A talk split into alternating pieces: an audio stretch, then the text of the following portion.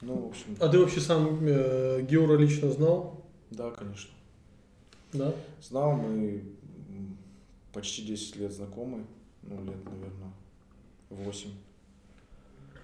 Ну, то есть ты близко его знал, хорошо. Ну, учитывая то, что он жил в Москве, я здесь, мы виделись не, не, не регулярно, там, по, по приезду, ну, в общем, близко общались, да, общие, общих знакомых много и какие-то общие интересы, разумеется. А как ты бы вообще охарактеризовал этого парня? Ну, наверное, в такой ситуации лю- любой сказал бы хорошо, да, Да. о человеке. Ну, это тот случай, когда а, кроме хорошего сказать мо- я ничего не могу, ни на камеру, ни без. А, Потрясающий человек в плане личных качеств, в плане порядочности, ответственности. Ну, в общем, Ну, он же э, особо и публичным никогда не был.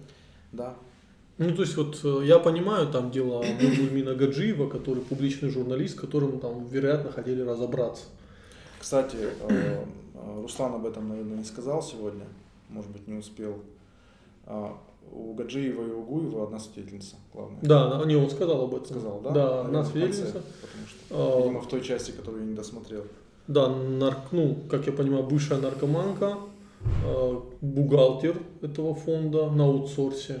Ну, а бухгалтер фонда, наверное, это звучит громко. Я, как понимаю, это, ну, как есть фриланс, да? Ну да, на как-то фрилансе. Через интернет, э, интернет нашли, какую-то, какие-то балансы она подбивала, как я а, понял.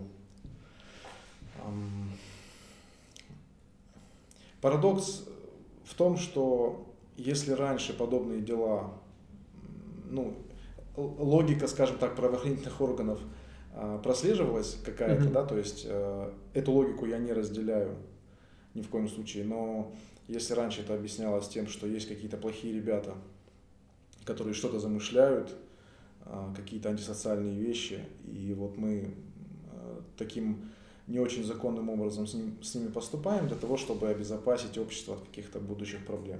Такая Да. была да, позиция.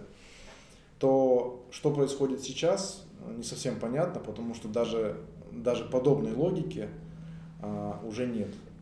То есть, если спросить человека внутри системы, ну вот что происходит с э, делом, с делами, да, Гуева, Тамбиева, Гаджиева и ряда других, то я думаю, что человек из системы не сможет объяснить, что происходит. Ну, то есть, если раньше была логика выбора жертвы, да, Ну, опять же, да, логика, которую мы не оправдываем, но она но была, логика да. была. То есть сейчас логики нет. А то, что приходит на ум, а, это совсем как бы уже, да. Ну, просто Да. случайный человек. А, Может быть, но э, в один и тот же период были задержаны несколько человек, у которых есть э, общие качества, общие черты, и это образованные, состоявшиеся люди с активной позицией, там у кого-то в политике, у кого-то в журналистике, у кого-то а, в плане там каких-то благотворительных или религиозных целей. А, Это семейные, то есть те люди, которые э, должны быть элитой своих Мгм. республик, своих народов и в целом этой страны. И э, вот в течение небольшого промежутка времени их задерживают. Ну и практикующие мусульмане, да, об этом как бы я забыл сказать. То есть э, вот тут логика уже непонятна. Вряд ли это совпадение, что а, несколько человек с, с таким набором, похожим набором качеств, задержаны в, в один и тот же промежуток времени. Но почему это произошло, а, опять же, такое нормальное объяснение этому найти сложно. Ну смотри, э, Абдульмумин Гаджиев, он журналист. Кемал Тамбиев, он бизнесмен, э, он вел активно социальные сети, он рассказывал про свой бизнес, и он везде фиксировал, что он мусульманин, там делал дават. А вот э, Георгий Гуев, ну он же, ну, он занимался благотворительностью, но разве он занимался и больше, чем другие участники там Владимир-Новостинской уммы, да? Э, Ну, он как-то выделялся в этом смысле, то есть вот Э, Если те две цели я могу понять, ну, Георгий Гуев для меня, ну, он же не был прям там, ярким, э, тем, кто там движ делал, типа, давайте вот благотворительность. Или, может, я что-то не знаю. Ну, э, во-первых, я хотел бы сказать, что в ходе обсуждения этого вопроса в соцсетях часто высказывалась такая точка зрения, почему он не помогал кому-то в родной республике, а помогал какому-то фонду. Ну, я такую позицию я как бы в принципе сразу ее надо отсечь, да.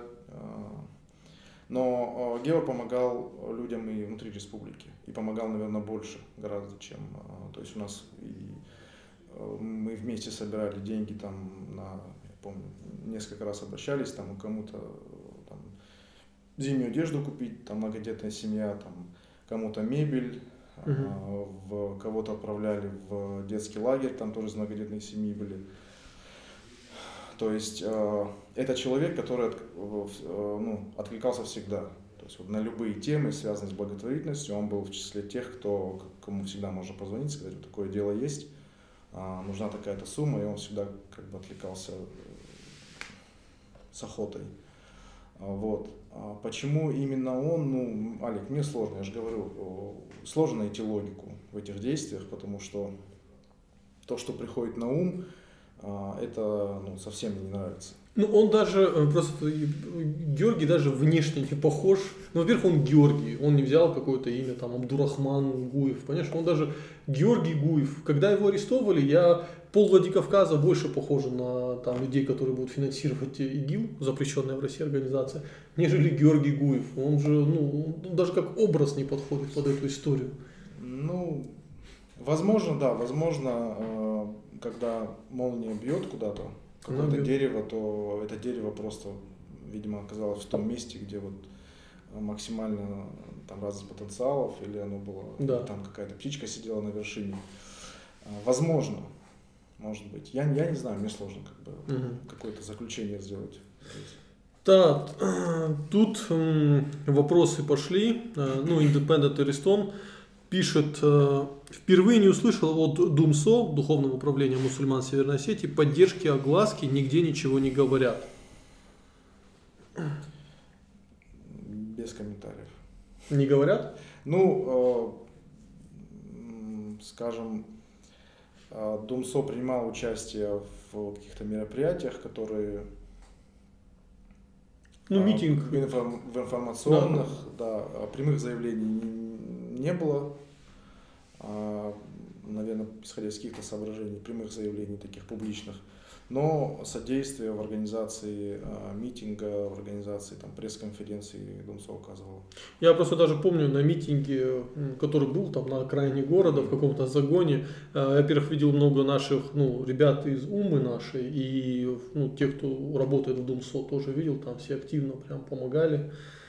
Вот, а почему публичного заявления нет, вот я даже не вспомню, может оно было, я просто не помню. Ну, вроде ничего нового не приходит. Так, еще вопрос. А, Алихан, если ты его 10 лет знаешь, можешь сказать, каких политических позиций придерживается Георгий Гуев? А, ну, политических а, имеется в виду политика, публичная российская политика. Угу. Тут у меня нет не знаю каких, а, предполагаю, что, как и, наверное, большинство, не скажу все, но большинство мыслящих и трезво мыслящих молодых людей, он настроен более-менее оппозиционно, но определенно ничего не могу сказать по этому вопросу. У него скорее другая. То есть другие ну, приоритеты, как и, как и в общем-то, у меня а, нет той политической силы, которая бы меня каким-то образом интересовало вот в России? Просто когда я вот про Георгия Гуева, я обычно всех людей более-менее с активной позиции, нас в республике, нас вообще стен в республике не так много, и ты по-любому знаешь, да, кто, кто чем занимается. А, Георгия даже никогда ни в комментариях не видел, ни в форумах, ни в каком-то движе. Я вообще не знал. Для меня это был какой-то... Первое, когда увидел, я вообще, он точно из Осетии этот парень. Ну, я его не знал лично он таким публичным не был и публично точно не высказывал своих каких-то политических э, взглядов, да, в отличие от тебя. А, так, э, тут пишут, э, до, бесп... э, да, беспредел Дугуева было много, убив... убийство замов Муфтия, когда по беспределу арестовывали после убийств Джикаева, и это уж не такая сенсация но Георг-то вообще ни в каком смысле не участвовал. Тоже Алихан же с самого начала сказал, что если раньше была хоть какая-то нехорошая логика, но была, то тут вообще никакой логики не было. Хотя в арестах после у Шамиля Джикаева, по-моему, тоже никакой логики не было. Арестовывали случайных людей. Ну да. Так. Вопрос такой. Вопрос Алихану Хуранову. Может ли он назвать фамилии политиков, которых задержали? Я не знаю, как это отношение к Георгию Гуеву имеет в виду. А, Фургала ну, арестовали. Чуть подвинулся. Ну, маме Чермен.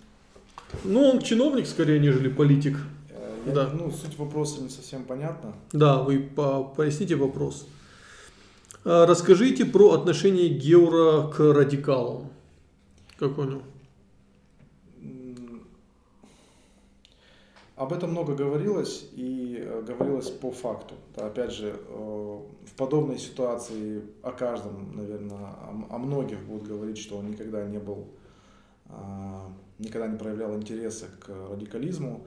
Но Геор это вот э, из разряда тех людей, которые, ну, совсем другие интересы. То есть а, решение каких-то вопросов, скажем, социальных, политических, религиозных, человек видит со всеми другими методами, со всеми другими инструментами. То есть это абсолютно, а, скажем так, социализированный человек, то есть э, который умеет находить общий язык э, с разными людьми, при этом оставаясь всегда на своих убеждениях, на своем образе жизни, на своем как бы а, в своем кругу общения, в своем стиле общения, он всегда умеет находить общий язык, излагать свою точку зрения рационально. А, и, в принципе, вот в среде таких а, образованных, скажем так, молодых людей радикализм остается меньше и меньше, потому что это именно та среда, в которой, ну, в которой более востребована другая, другой инструментарий, скажем mm-hmm. так, да, для решения каких-то проблем. При том, что взгляд на проблему может быть одинаковый у людей. Ну, во-первых, очень было бы странно, э, ну, кроме чтобы у него было кроме негативного отношения к радикалам, учитывая, что его мать, пострадавшая в теракте, когда взрывали зеленый рынок, э, да, ее тоже ранило. Понятно, что у него крайне негативное отношение. Э, я не знаю, мне кажется, что если бы э, вот э, там силовики выбирали Георгия Гуева там более тщательно, они бы отказались от этой фигуры. Ну, то есть, Мне да, кажется, если, да. если на, на, на шкале отложить да, всех, я не знаю, там, мусульман осетин или мусульман Кавказа, или, то это будет, наверное, самый-самый нижний какой-то там да. квинтель, в котором там... Можно радикализм заметить. Да. Более того, ведь надо помнить, что он, э, он работал в KPMG. Это парень аудитор, да? Это да? тоже, можно сказать, да, фирма, у которой там служба безопасности, наверное, размером с МВД республиканская, да, наша, то есть э, в которую человек с какими-то взглядами, где-то засветившийся, име, имеющий какие-то э, наклонности, конечно, не попадет. Ну, в общем, много чего можно сказать, и еще раз повторю, что абсолютно никакой логики в этом нет, э, как бы, и что мне приятно лично, как человеку лично знакомому с Геором, с его семьей, что вот эта тема, она она, ее вытеснили быстро. То есть, если первое время в, ком, в комментариях, там, в каких-то блогах, мнениях высказывались раз, разные точки зрения, что а может быть там что-то есть, да, может быть там какое-то двойное дно, может быть что-то, то потихоньку эту, эту точку зрения как бы вымыло.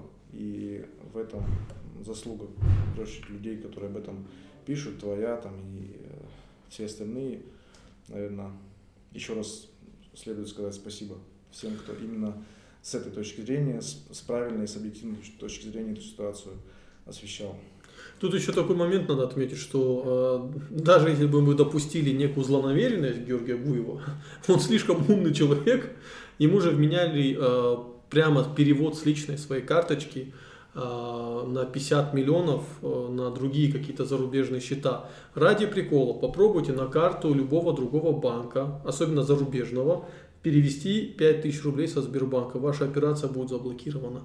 А, любой человек, который маломальски знаком, как работает 115 ФЗ и как банки блокируют любые переводы, он понимал, что а, такой истории быть не может.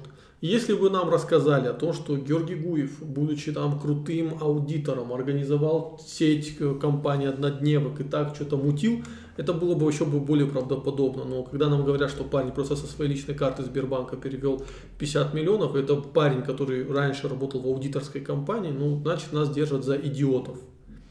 Вот. А, так, тут просят Алихана чуть-чуть громче говорить, а то, или чуть подвинься, а то я громче говорю, да. Так, э, ну теперь пошли вопросы, наверное.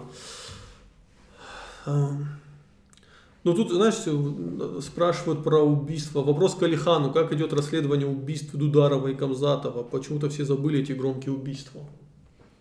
Ну, а, забыли не все, разумеется. А, насколько мне известно, расследование не идет никак. То есть а, и не идет оно никак с первых дней этих трагических событий. А, вот, больше сказать, собственно, нечего. Так, тут э, такой вопрос. У нас в Осетии нет радикалов, если даже есть, то их сразу подавляют. И следующий вопрос. Почему радикализм не приживается среди остинских мусульман? Ну, это факт. Ну, э, сложно как бы на это ответить определенно. Э, у меня, скажем, по, этой, по, по, этому, по, по этому поводу есть определенное мнение. Э, заключается оно в том, что учитывая то, что Астин, ну, то есть мы начинали практически с нуля, mm-hmm. да, вот мусульмане. То есть, если брать пост, пост, постсоветские годы, там количество практикующих, э, их было там несколько десятков, наверное, на всю республику, то определенный, определенная, скажем, форма вот, э, э, то есть ряды, скажем так, э, мусульман осетин, они очень однородны. Угу. То есть и все, кто приходит уже следом, они уже, э, ну, вливаясь в это большинство, они уже проходят какую-то адаптацию. То есть, а, если в соседних республиках достаточно обширный, обширная среда, и там есть разные люди, там с криминальным прошлым, с там, разным прошлым, молодые, старые, то у нас, поскольку, поскольку вот это начиналось с очень небольшого количества людей, и вот обрастало да, потихоньку община до сегодняшнего дня, то все, которые приходят следом, они уже попадают в, в определенную сложившуюся вот форму э, ответов на какие-то вопросы, в том числе касаемо радикализма, и э, получая готовый ответ, они как бы вынуждены их принять. И, в общем-то...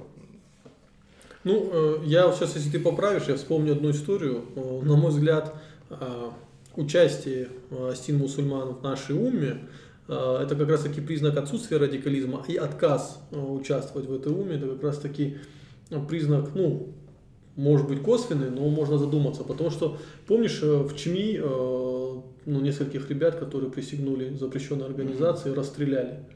Да. Как я помню, они ну, обвинили общину, уму в там, что-то неправильное, ума, прочее, прочее, вышли из нее. Точнее, даже не вышли, а не стали в ней участвовать.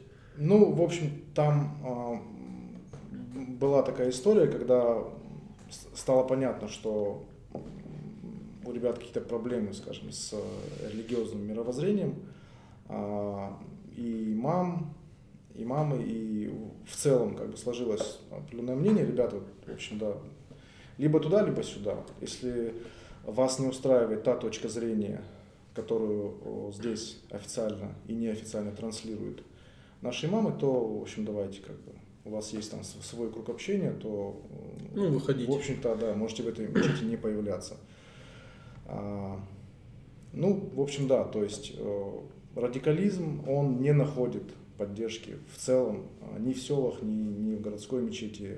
Это факт, да. И те даже примеры, которые есть, это исключение, которое подтверждает правило, что это одиночки, которые, в общем-то, при первых проявлениях вот этого они быстро отсеиваются. ну, то есть их никто не выгоняет, да, просто человек понимает, что он не находит здесь э, поддержки. и, в общем-то, ищет ее где-то в другом месте, наверное, в интернете. Я, ну, есть моя любимая история, я ее постоянно рассказываю, она очень показательна. Я ну, утро, каждое солнечное утро люблю со своей дочкой гулять в парке. Естественно, когда бывает э, джума, э, там проповедь бывает, то Батрас, Аршиев, э, имам нашей мечети, он э, читает, ну, раз, там, проповедует. И я когда гуляю, я волей-неволей слышу его проповедь. И вот очередной раз гуляя со своей дочкой, я прислушался и слушал, как он рассказывает про то, что у нас в уме говорит, слишком много людей, которые ну, говорят, что умеют все, но в итоге говорит, за что бы ни взялись, не доводят до конца, и каждое дело получается плохо. Нашей уме нужны специалистов. Вот выберите направление и делайте в, том, в, этой, в этом направлении двигайтесь. Нам нужны специалисты, узкие специалисты, чтобы мы знали, что у нас есть такой человек, такой человек, такой человек, чтобы наша ума была сильная и разносторонняя. Я тогда другу своему одному написал, ты представляешь, я говорю, Патрас Аршив читает э, проповедь о специализации труда. Ну, на что он мне ответил шуткой, ну да, знаешь, в Осетии читают про, э, в нашей мечети проповедь про специализацию труда, а где-нибудь там, не знаю, в Пакистане будут рассказывать, как правильно бить жену, понимаешь? Ну, разные уровни просто. А, ну, Алекс, я думаю, что... Ну, это такая шутка. Мы не были, да, на, да. на 5 часов проповеди в Пакистане, поэтому... А, ну, не, я был приятно удивлен, я это всегда как бы, ну, это все-таки о каком-то уровне говорит, о чем, о чем проповедуют. И каждый раз Э, гуляю там в пятницу, слушаю проповедь Батраза, э, я, мне всегда приятно. Всегда очень крайне интересную тему он затрагивает. Так, следующий вопрос. Ну, э, во-первых, наш брат Алан Зулоев пишет «Салам алейкум, всех приветствую». Алик Алихан, мы с вами. Спасибо Руслану Тотрову за материал. С вашей поддержкой, надеюсь, нас услышат, и апелляция поможет Георгию Гуеву. Мы все на это надеемся, хотя как-то, мне кажется, вероятность мала. Ну, мы, мы с э, Геором э, последний раз виделись и общались, э, когда я был на заседании, на одном из заседаний. И так получилось перекинуться парой слов. Я ему сказал, что ну, скорее всего придется посидеть, да, рассчитывать на то, что будет оправдательный приговор. Ну, наверное, всерьез никто на это не рассчитывал. Постарайся использовать это время с пользой. А вообще, про... мы, кстати, вот говорим про Георгия, но э, как, каково сейчас его состояние? Там, может, он что-то передает там, ребятам, э, как его внутреннее состояние, как он на эту Попросил ситуацию книги. смотрит? Книги? Да. Какие? А, причем последний раз я книги отправлял Абдульмумину, теперь Геору Гуеву. Какие? Ну, а, на, попросил на свой вкус, а, причем попросил по одной, у меня попросил три, видимо. Это признание заслуг в деле освоения литературы. Ну, я что-нибудь выберу, так, ну, наверное, по истории что-нибудь. А как его, каково его внутреннее состояние? Ну, он, несмотря на то, что он такой э, скромных физических данных, скажем так, он достаточно крепкий духом парень, держится нормально, все. В общем, я думаю, что все будет хорошо в Сауфандей. А состояние здоровья у него как? Все-таки это что же сказывается? Ну, да. я думаю, что в целом все нормально. Так, э, ну, молодого парня о здоровье спрашивать, э, ну, и возможности нет, угу. да, ну, как бы вот то, что там от родственников, вроде все нормально, но, а, конечно, это не то место, где можно себя чувствовать комфортно и говорить о том, что, ну, похудел он, бледный, это, наверное, сами все видели по фотографиям из зала суда. У меня такой вопрос. А ему же вообще можно писать письма? Как-то? Да. Я думаю, что как-то надо будет опубликовать, как ему написать письмо. Я думаю, многие ребята хотят, захотят написать и поддержать этого парня. Ему, а, думаю, его сейчас приятно. перевели в матросскую тишину, насколько я помню. А, ну, вероятнее всего, в ближайшее время он ну, этапом поедет уже вместо отбывания срока. А, поэтому, ну, все, кто интересуется темой, я думаю, просто следите за пабликом в Инстаграме. Там есть паблик Георг Гуев, Гуев не виновен. Там, я думаю, что будет актуальная информация. Так. Вот. И что-то я хотел еще сказать, и чуть-чуть вылетело из головы. Ну, вспомни. А, я хотел а. сказать, что когда он попросил книги, Я думал э, записать какие-то подкасты Мгм. для него, но, к сожалению, он посмотреть их не сможет. А так, наверное, и ему было бы приятно, и А у них есть вообще средства просмотра, там, видео, чтобы он посмотрел А, что-то? нет. там Да. только через адвоката. М. Вообще не только так. Так, тут спрашивают, Алихан, считаешь ли ты, что в РФ существует дискриминация мусульман по религиозному признаку? Э, Если это, э, это есть или это ошибочное возникающее ощущение? Я считаю, что в РФ есть э, дискриминация всех граждан по разным причинам. По политическим, по религиозным, по социальным. А, Но мусульмане в силу того, что это такая социальная группа с определенным набором и качеств, и идеологических каких-то а, установок, она, конечно, подвергается большему вниманию со стороны правоохранительных органов, причем объективно говоря, иногда это внимание бывает заслужено, А, но в большинстве своем оно, конечно, имеет такой полурепрессивный характер. А, Вот. Ну, в целом сказать, что а, мусульмане это в такой благополучной стране, как Россия, мусульмане как-то находятся на каком-то особом положении, они просто более, скажем так, э, более получают, больше получают, чем другие, но испытывают на себе несправедливость или притеснение какое-то со стороны э, органов, со стороны э, государственного аппарата. А Все граждане в той или иной степени. И мы это видим э, сейчас на примере судебных процессов, которые после митингов 21 апреля, да, э, продолжаются в нашей республике. Такой вопрос.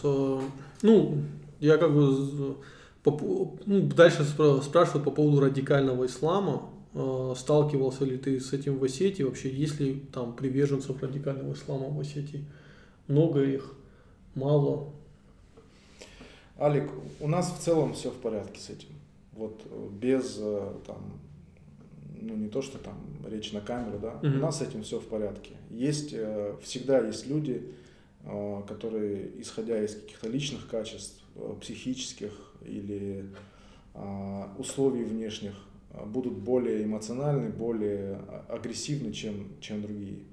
Но момент характерный, на который я обра- обратил внимание, что в эпоху интернета, Мгм. в эпоху анонимных, да, анонимных э, аккаунтов, а, мы не видим а, какого-то. То есть я помню еще с форумных времен а, вот эти разговоры о том, что это пятая колонна, которая там замышляет, да, вот им дай только там у них увеличится в количестве, Да. и будет какой-то, да, какая-то проблема.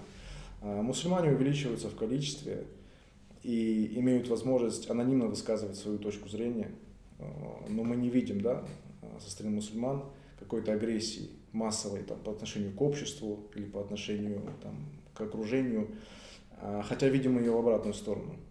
Ну, то есть э, бывает там поздравление с праздником, с Курбаном или с а, окончанием поста, заканчивается какими-то перебранками. Вот. Для меня это такой э, ясный показатель, что у нас все в порядке. Есть, конечно, люди, которые более склонны к каким-то агрессивным проявлениям и, или словесным, или э, реальным, но это единицы, которые, в общем-то, быстро находят ту оценку, которую они должны получить М. и находят ее не потому, что необходимо дать оценку, да, то есть бывает там необходимо э, публично там какую-то какую-то позицию высказать э, по отношению там, к какому-то проявлению, а оценку изнутри со стороны рядовых э, мусульман, со стороны имамов, со стороны руководства. В общем, в этом смысле у нас, э, слава богу, в целом, да, все в порядке. Э, Тут такой вопрос. Проповеди во Владикавказе на астинском проходят? Ну, я вот разу на русском слышал. А Проповеди во Владикавказе проходят а, на русском языке, поскольку Владикавказ это многонациональный город, и очень большая, большой процент, наверное, наверное, половина прихожан это жители, либо работники из соседних республик. Ну, это просто... То есть в селах, в которых более-менее население а, Астинская? Да, там проходит худба на астинском языке. А Суслан Бурадзев, э, ну имам э, Бесланской мечети, он же на астинском ведет, да, если я не ошибаюсь? Он э, миксует, скажем так. Э, В Беслане тоже большой, ну там э, из э, и транзитиков много, Да. и, пациентов или родственников пациентов больницы Бесланской, и работает много дагестанцев в Беслане, там на мебельных э, производствах, там строители.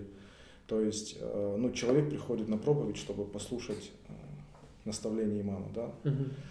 и в этом смысле, ну, скажем так, это такая уступка, как сказать правильно. Ну, я просто, я Суслана лично знаю, очень прекрасный молодой человек, а, но свой, в своем инстаграме он часто публикует такие большие видео на астинском языке, и ты его снимал не раз на астинском языке.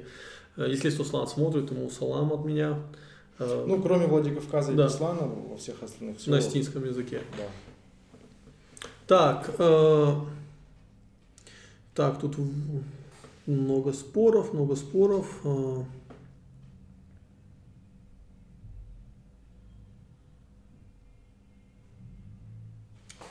А Можно ли задать вам обоим неудобный вопрос о единстве Астин? Возможно ли это в ситуации конфессиональной разнонаправленности?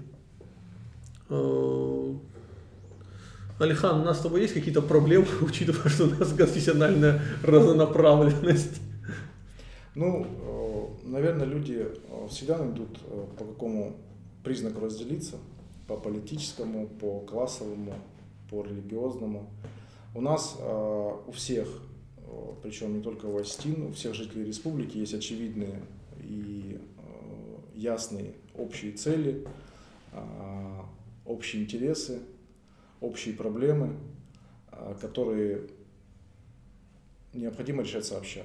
То есть в условиях какого-то деления по религиозным, национальным или политическим а, категориям мы, конечно же, эти проблемы не решим. А, Сказать, что э, религиозная раздробленность или религиозное деление это разнообразие. Вот, Разнообразие. разнообразие. Гораздо лучше, да, это слово. какой-то плюс. А, Я этого сказать не могу. Я часто слышу это, вот, э, эту точку зрения от э, каких-то и от тебя, наверное, тоже. Я не могу сказать это. Я просто... Ну, это- есть люди, которые считают, что вот разнообразие так здорово. А, Нет, это не всегда здорово, и религиозное разнообразие, наверное, тоже не очень здорово. А, Я так считаю. Но оно есть, и с этим надо как бы жить. и- Не, я просто оно, воспри- было, оно было уже достаточно долго, да, несколько сотен лет, это разнообразие есть. И, Давай даже не несколько сотен лет, а за тысячу лет. А, ну, там был, наверное, период, Ну да. когда какие-то колебания происходили, но в целом, да, уже тысяча лет это разнообразие Ну, это некая данность, э, с которой ты живешь или нет. Надо учитывать, что наш народ находился на торговых путях. Да, через наш шел- э, великий шелковый путь. История не могла сложиться так. Ну, обычно э, такие абсолютно моноэтничные и в религиозном, в монорелигиозный народ это люди, которые, народы, которые были, скажем так, немного э, закрыты от других народов. Э, У нас все-таки через нас шли торговые пути. У нас в Джулате стоит э, минарет, э, Татартубский минарет, там же есть э, церкви. Ну, очевидно, что по-другому история сложиться не могла. Но опять же, отвечая, если отвечать на этот вопрос, то э, я, прежде чем дойти до религиозного вопроса, по которому можно поделиться, я могу еще сотню вопросов найти, по которым люди поделятся. Даже элементарно по вопросу ношения бород, бороды. У нас гораздо чаще какие-то радикальные эти выска- ну, высказывания можно найти, чем по вопросу религии. Так, тут пишут... э, Кстати, э, Вопрос такой, Акромат Яндиев пишет, как я понимаю, гости из соседней Ингушетии. Могут ли, по мнению Алихана, астины мусульмане способствовать нормализации отношений между осетинами и ингушами? Могут. Э, В принципе, ну, это моя точка зрения, ты с ней знаком, я ее э, высказывал не раз в своем канале и, и не только в канале. том, что э, мусульмане Астины это э, тот, э, скажем так, тот рычаг, тот инструмент, который республика может и должна использовать, в принципе, в общении с другими народами. Потому что, ну, если называть вещи своими именами, то есть сильные тенденции вот, ну, в обществе, скажем так, да, на какую-то э, на какую-то изоляцию. А, возьмем в кавычки фразу, что вот есть там какой-то Кавказ, там mm-hmm. такой секой, а есть вот, э, ну это высказывается и вне, и извне, и, и, и изнутри, что есть вот Кавказ, а есть Осетия, которая там а, я тебе прямо скажу. Я слышал, что от людей, что Осетия это православный форпост России на Кавказе. Ну, хорошо, что ты это сказал. Да.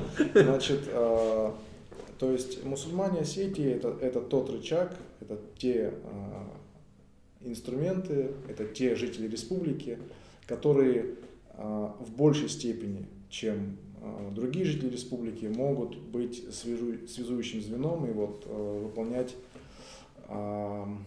эту роль посредников, э, наводить мосты, а, примерять. То есть, ну, множество примеров было, когда к муфтию Хаджи Мурату Харумовичу обращались за примирением э, с жителями соседних республик там, в каких-то, конфликтных ситуациях. И в том числе в вопросе, конечно же, э, с ингушами. Ну, вообще Хаджи Мурат Гацалов часто выступает как некий медиатор, причем очень активно в разных конфликтных вопросах. Он часто организует круглые столы, он приглашает э, муфти в соседних республик в Осетию. Я никогда... Я, такая короткая история. Э, очередной съезд муфтиев э, в Осетии, ну, естественно, там были какие-то стинские чиновники из э, Министерства по делам национальностей, и Хаджи Мурат Гацалов дает им слово. и те начинают вот зачитывать какой-то абсолютно вот доклад по их работе в 2019 году. Мы провели столько мероприятий, мы то-то, то-то. И Хаджимурат говорит, зачем ты это рассказываешь? А потом Хаджимурат второму спикеру передает слово, второй спикер начинает говорить о том, что вот у нас... Тема, я объясню, тема этого круглого стола было взаимодействие э, там, религиозных общин, духовных управлений мусульман с, со СМИ и блогерами.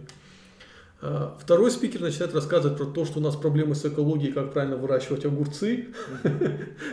Я вот понимаю, что целые вот были приглашены какие-то от Осетии чиновники, которые вообще вне контекста того, что происходило там. Это было, выглядело немного печально. Потом Хаджимурат Гацалов дал мне слово, дал Батразу Седомону слово. И мы постарались исправить ситуацию и как бы уже в русло этого диалога вернуть.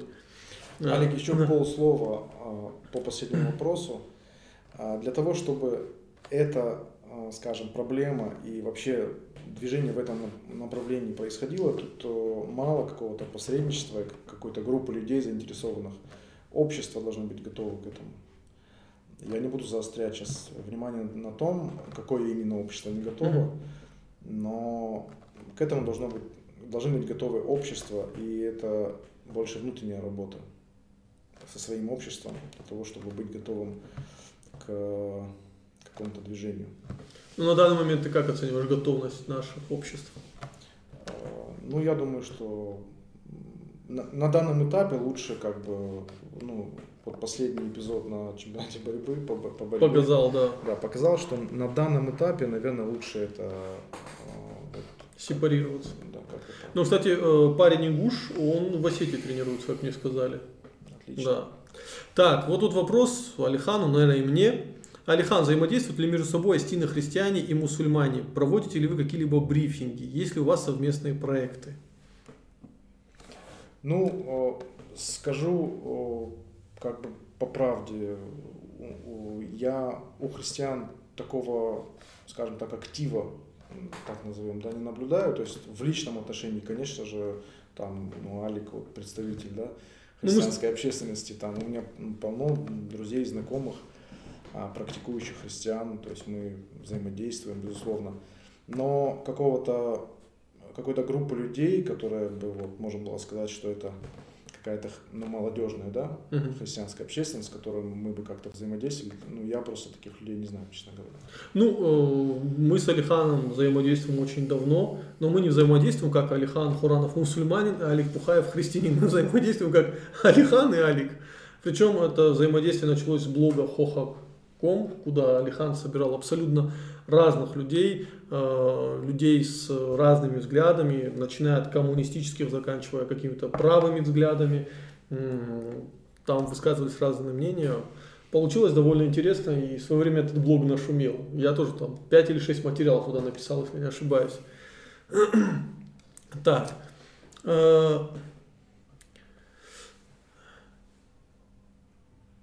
Так, я, я религиозные вопросы, наверное, уже буду опускать, потому что там уже какие-то нюансы. э, Это, это надо уже обращаться, наверное, к мамам с такими вопросами. Так, э, Алан Зулоев нам пишет, да, был тест- тест-драйв.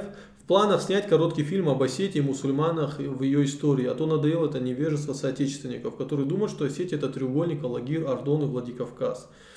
Алан, давно есть идея снять именно историю о Джулате, э, чтобы люди понимали, откуда начинается история ислама в Осетии. А, И все-таки надо показать всей остальной России, на мой взгляд, что опыт межрелигиозного взаимодействия в Осетии, наверное, самый богатый, если брать вообще всю Россию.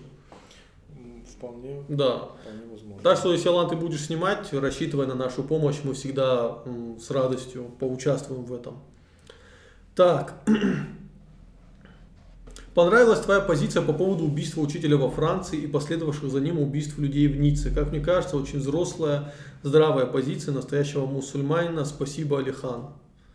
Э, Можешь ли ты повторить эту позицию? Я сейчас, ну, я помню кратко высказывание, но, по-моему, это э, ты репостнул с какого-то канала э, вот пост. Да.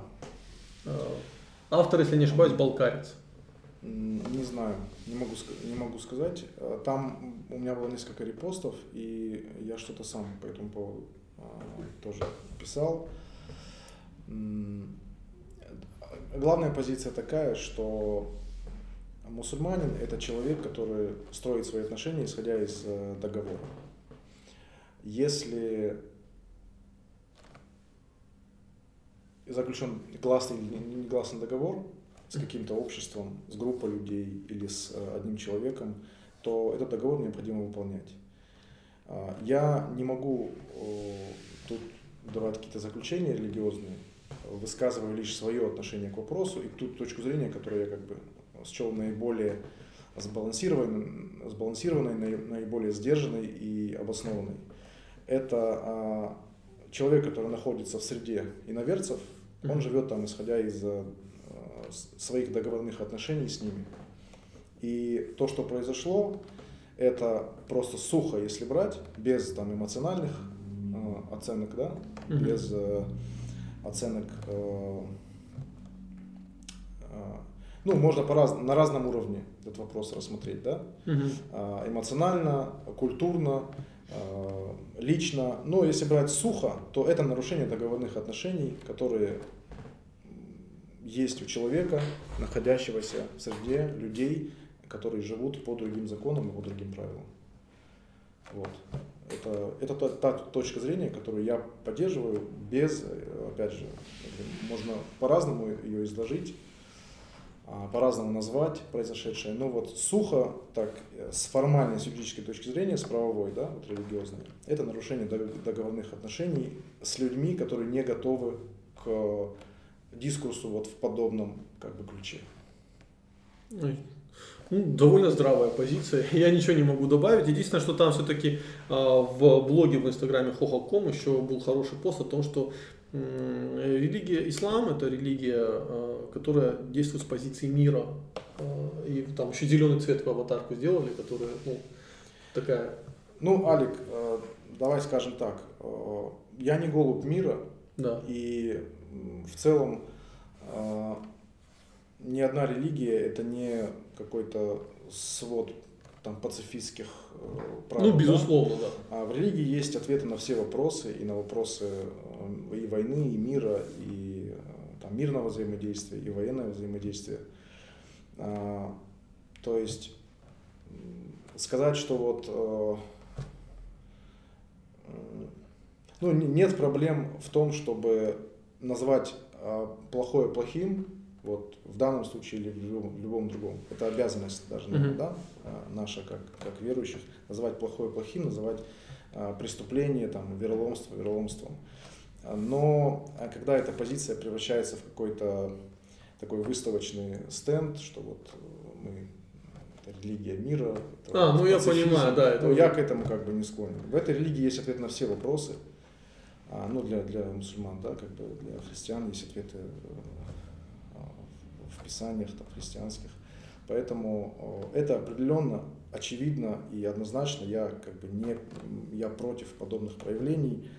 А, это прежде всего, исходя из внутренней логики как бы, нашей религии, это нарушение договорных отношений с теми людьми, в, которых, в среди которых ты живешь.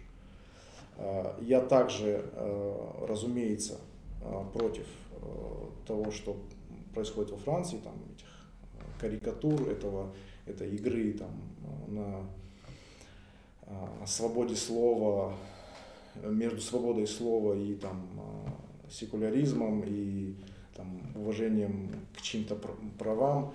То есть это не те вещи, э, которые должны рассматриваться вот в рамке свободы слова, да, там, оскорбление чьих-то чувств. Потому что мы э, выросли в тех культурах, в которых оскорбление э, чьей-либо религиозной, этнической, э, фамильной принадлежности или члена семьи, это, это очень серьезная вещь. И э, француз этого может не понимать, а, но мы это понимаем, что... Я думаю, что француз э, там 1950-х, 60-х годов бы это мог понимать, учитывая, что есть какие-то рамки приличия, за которые не стоит выходить.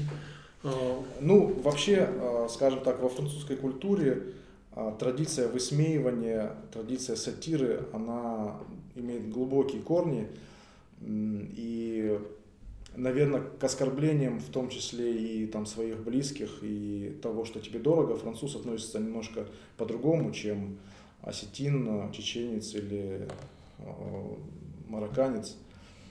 Ну, это другой вопрос, да, это вообще другой вопрос.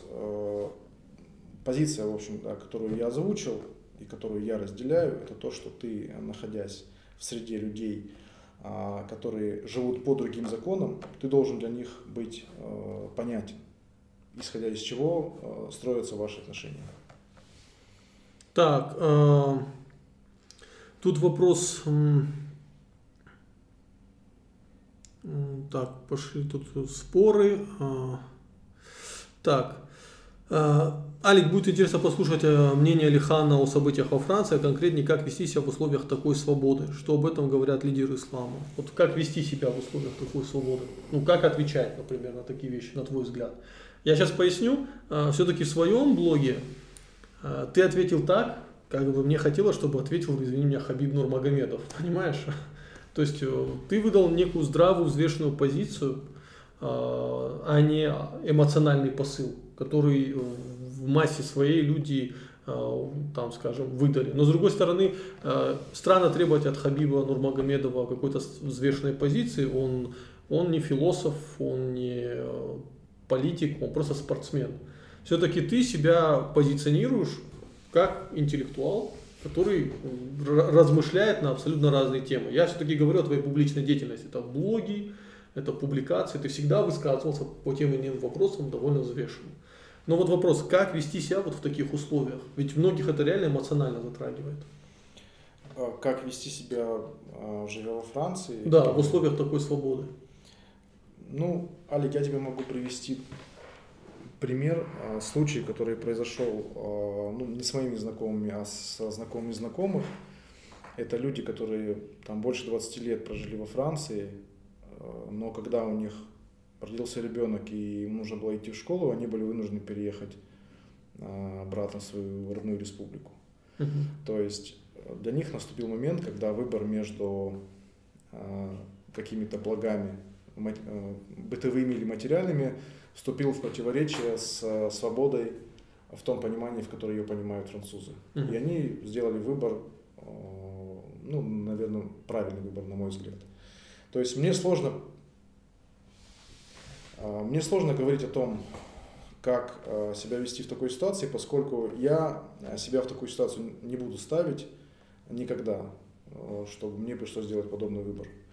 Это очень сложно для человека, живущего во Франции или в любой другой стране западного мира, находясь среди всей этой свободы, сохранять трезвое как бы, понимание ситуации, находить, там, создавать очаги там, круги общения, какие-то очаги взаимодействия.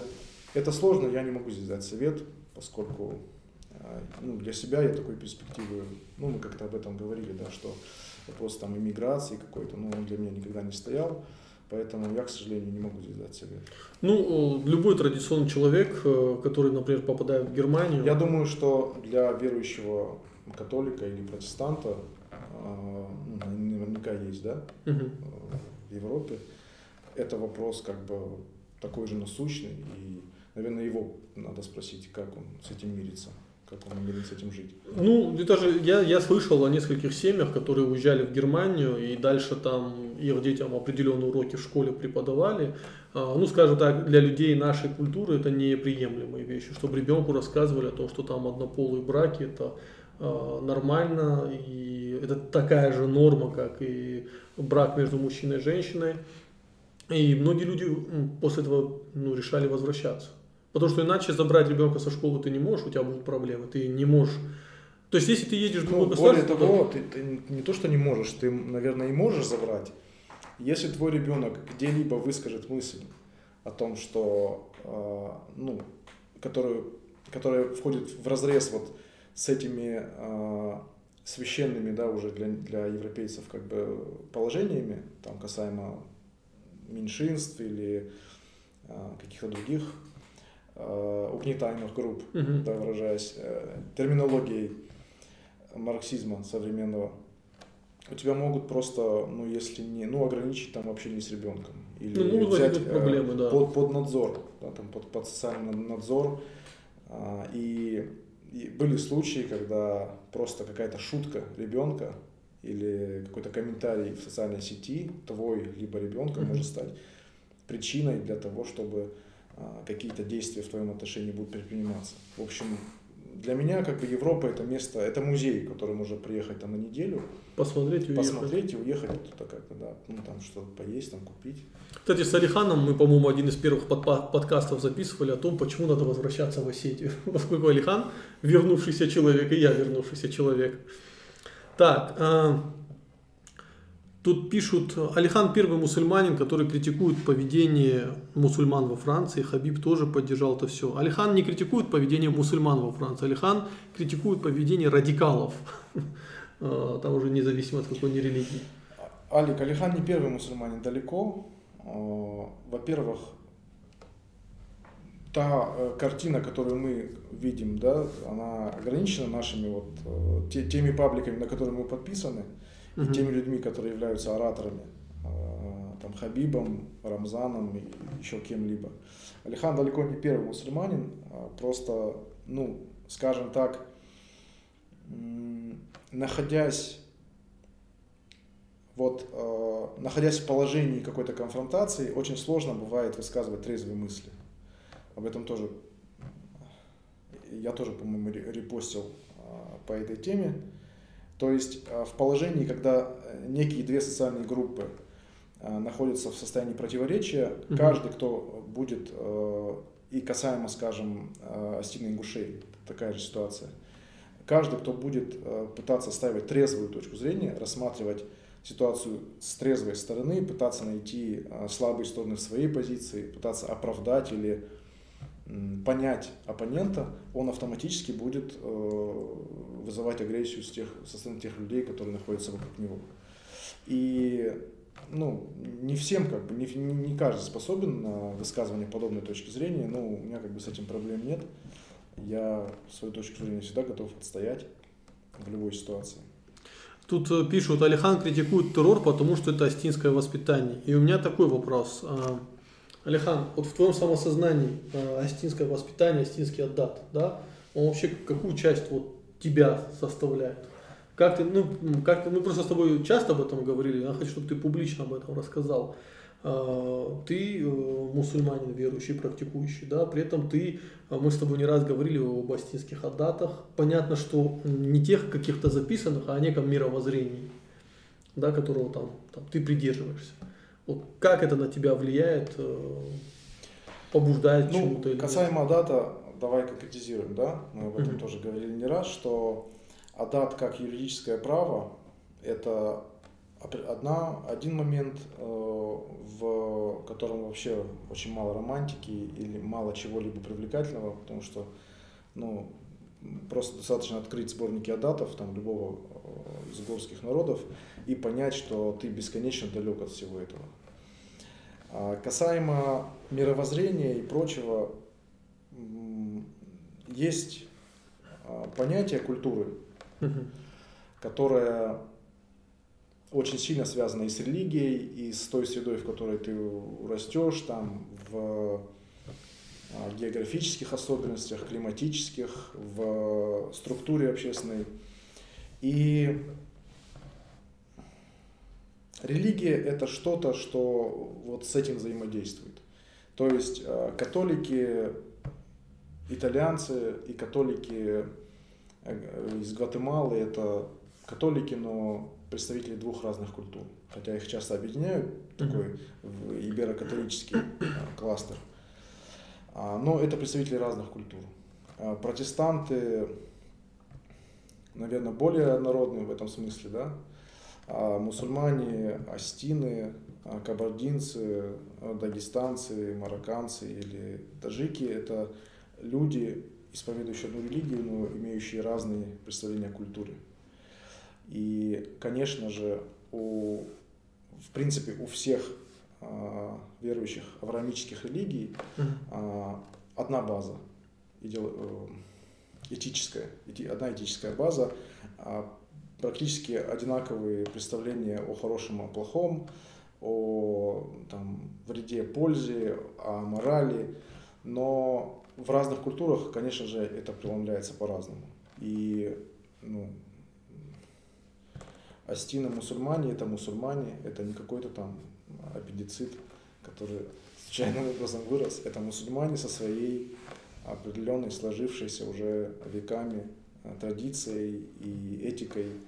И мне вот этот вот это преломление религии кажется идеальным. Ну смотри, э, ведь э, не секрет, что очень много людей, которые, например, высказывают такую точку зрения особо заморачиваться на национальной истории не надо. Не надо носить папаху, надо одеть одежду, которую носят там в Катаре или в Саудовской Аравии. Э, что часто я могу слышать от людей, кавказцев, которые говорят, мне не нужен мой национальный язык, я лучше арабский выучу. Э, при этом ты выступаешь часто им как оппонентом.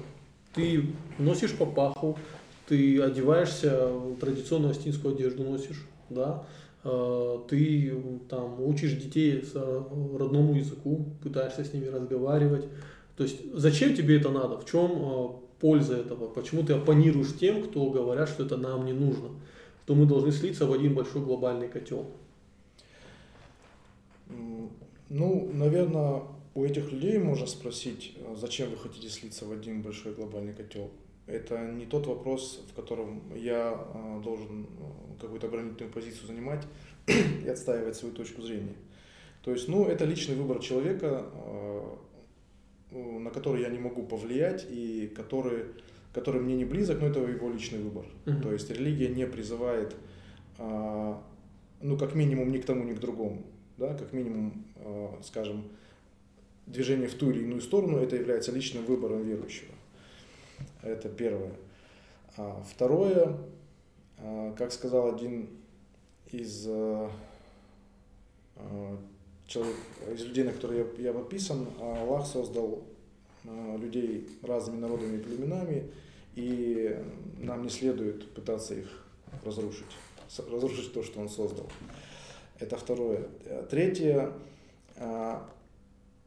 национальная, скажем, культура, национальный момент – это вот тот мирской проект, который мне интересен. То есть есть а, проект э, религиозный, который э, в котором есть ответы на вопросы, э, на которые национальная культура никогда не даст.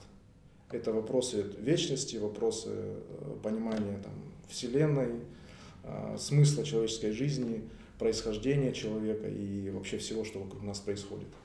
А национальное – это тот мирской проект, который мне максимально интересен. То есть это не бизнес, это не экономика, это вот э, та земля, на которой я родился, тот язык, на котором я говорю, и тот язык, на котором в Цауфандей будут говорить мои дети. Ну, такой момент. Мы же с тобой, ты часто в своем блоге, э, Валихан Зинат, в Телеграме, кстати, подписывайтесь, ты писал э, о том, что что наша культура астинская, она очень хорошо ложится под современную там, экономическую базу. Ну, здоровый индивидуализм, э, здоровая конкуренция, развитие там, адекватного капитализма. То есть ты, ты часто проводил параллели с экономикой. Ну, я говорил о том, что э, в России быть индивидуалистом – это самоубийство. Угу. Это глупость, это бессмыслица, это самоубийство люди, которые э, говорят, что э, вот есть э, индивиду, общество индивидуальные, там, да, индивидуалистического сценария, скажем так, а все, что там родоплеменное, э, хионистическое, это все проблемное, это все не будет э, как следует способствовать развитию. Эти люди, э, ну, оторваны ну, мягко говоря, да, они от, от, от, оторваны от реальности. То есть а, просто посмотрев на последние события, на то, как э, люди собирают миллионы, десятки или сотни миллионов рублей на лечение людей, угу. что никогда не сделает государство. Посмотрев на фильм Дудя, в котором рассказывается о людях в российской провинции, которые просто одиноки. Просто если у тебя нет вот, родственников, друзей, соседей, которые не дадут тебе вот в, в такую погрузиться в такую пучину, uh-huh. а, ну в России это просто самоубийство. И а, в этих условиях национальная культура, этот коллективизм, это взаимопомощь, это нахождение горизонтальных связей, она, оно, конечно же, экономически выгодно. Конечно же, вот на, на уровне э, социальном это, это мощнейший инструмент, отказываться от которого э, глупо, и с экономической точки зрения это единственная выигрышная позиция вот в этих условиях. Ну, Алихан не раз в блоге писал, что ну, теорию закрытого социального капитала, что астинский хионизм – это единственное, что спасает нас от э, российского правового беспредела. Это заменитель э, э, накопительного страхования, пенсионной системы, медицинского страхования, иногда правоохранительной системы. Ну, в общем, это заменитель очень многих инструментов из тех, которым вот эти люди апеллируют, которые живут в совсем других условиях. То есть они говорят, что нужно вот жить вот так вот, да, что все это вот отстало и уже не нужно, не понимая, что всех остальных инструментов, они лишены. они лишены. Ну, э, вот такие наивные люди, они думают, что вот Осетия, допустим, э, надо отказаться от всего родоплеменного и прийти к современным гражданским институтам. Но в итоге от родоплеменного отказались, а гражданское общество не построили, оказались в пустоте. В этих условиях надо бежать тому, что ближе. Естественно, астинский хионизм, вот эти родственные связи, они единственное, что может вас спасти от э, беспредела, от плохой экономической ситуации. И Алихан один из своих постов закончил очень прекрасной фразой «Идите и сделайте вклад в свой социальный капитал, навестите своих родственников, э, сходите к ним в гости или пригласите их к себе в гости». Да. Это очень важный совет. Тут э, Алан Зулоев пишет, Алик передает семье Гуевых, Руслану и всем причастным. Спасибо за материал. Только что написал Хета Гуев. Э, я Руслану обязательно лично передам, если он сейчас не смотрит. Ну, это круто. Такой вопрос. А, а какое мнение Алиханова о независимости ЮОР? Стоит ли ходить в состав России или нет?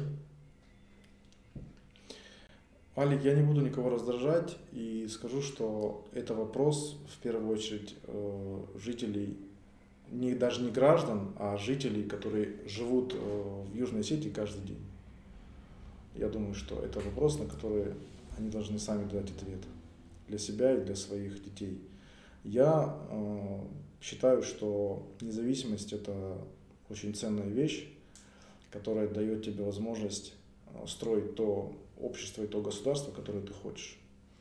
Но если у тебя идет вопрос в выживании, в э, сытости и в просто элементарном наличии каких-то э, базовых вещей, которые, к сожалению, элита Южной сети, судя по всему, обеспечить не может, то ну, этот вопрос, если он будет решен, решен каким-то иным образом, ну, я не найду слов для того, чтобы кого-то осудить или кого-то упрекнуть этим. Независимость это хороший инструментарий, но независимость надо строить, чтобы этим инструментарием пользоваться. Если этот инструментарий лежит вот как и просто пылится, и толку от него никакой нет, наверное, ну, лучше входить в состав. А, другой вопрос, что никто в составе нас не ждет.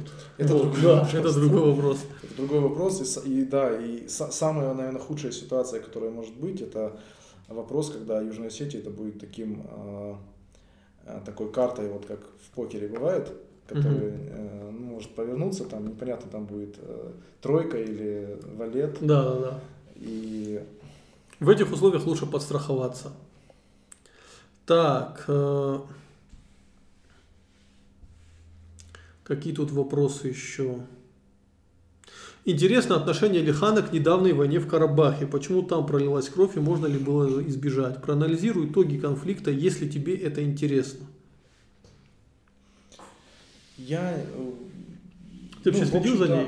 А, а, наверное, не больше, чем ты, не больше, чем рядовой пользователь социальных сетей. А, я единственное, что скажу, что в подобных вопросах а, очень сложно дать какую-то историческую, очень сложно поставить точку, которая будет историческим обоснованием справедливости чьих-либо претензий на тот или иной вопрос. А, в частности по Карабаху. Мне ужасно не понравилась форма взаимодействия военного, да, армян и азербайджанцев – угу. вот эти многочисленные видео. Я, наверное, такими идеалистическими глазами смотрю на любую войну. И видео вот этих вот э, бесчинств творимых и теми и другими, оно, конечно же, угнетает. Ну, в общем-то... Ну, ты знаешь, э, я понимаю, что уровень ненависти э, между обществами азербайджанским и армянским, он просто достигает какого-то колоссального предела.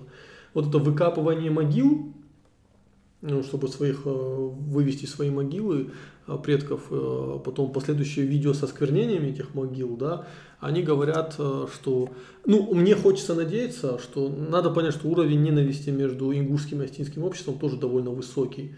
Но мне хочется верить, что какие-то там у нас больше сдерживающихся, сдерживающих фактов, этических и моральных, все-таки есть какие-то общекавказские понятия, которые нас остановят от вот этой такой тотальной ненависти, знаешь, там не, можно проигрывать войну в Европе, но нельзя проигрывать войну в Азии, потому что это как, это если ты проигрываешь войну в Азии, то это вот э, проклятие на все твой род, как и там и, и мертвых достанем, понимаешь, это вот тотальное животное уничтожение. И кроме омерзения, если честно, вот это взаимоотношение меня ничего не вызывает. Мне хочется верить, что Астина и Ингуши все-таки где-то на ранг, хотя бы на миллиметр выше всего этого. Ну, э, да. Возможно, подобное лицо было у любой войны в истории человечества. Мы, наверное, э, знать этого не можем, учитывая, что те средства донесения информации, которые сейчас есть, э, их никогда не было. Угу. И увидеть войну такой, какая она есть на самом деле, мы можем только сегодня. Не романтизированную. Да.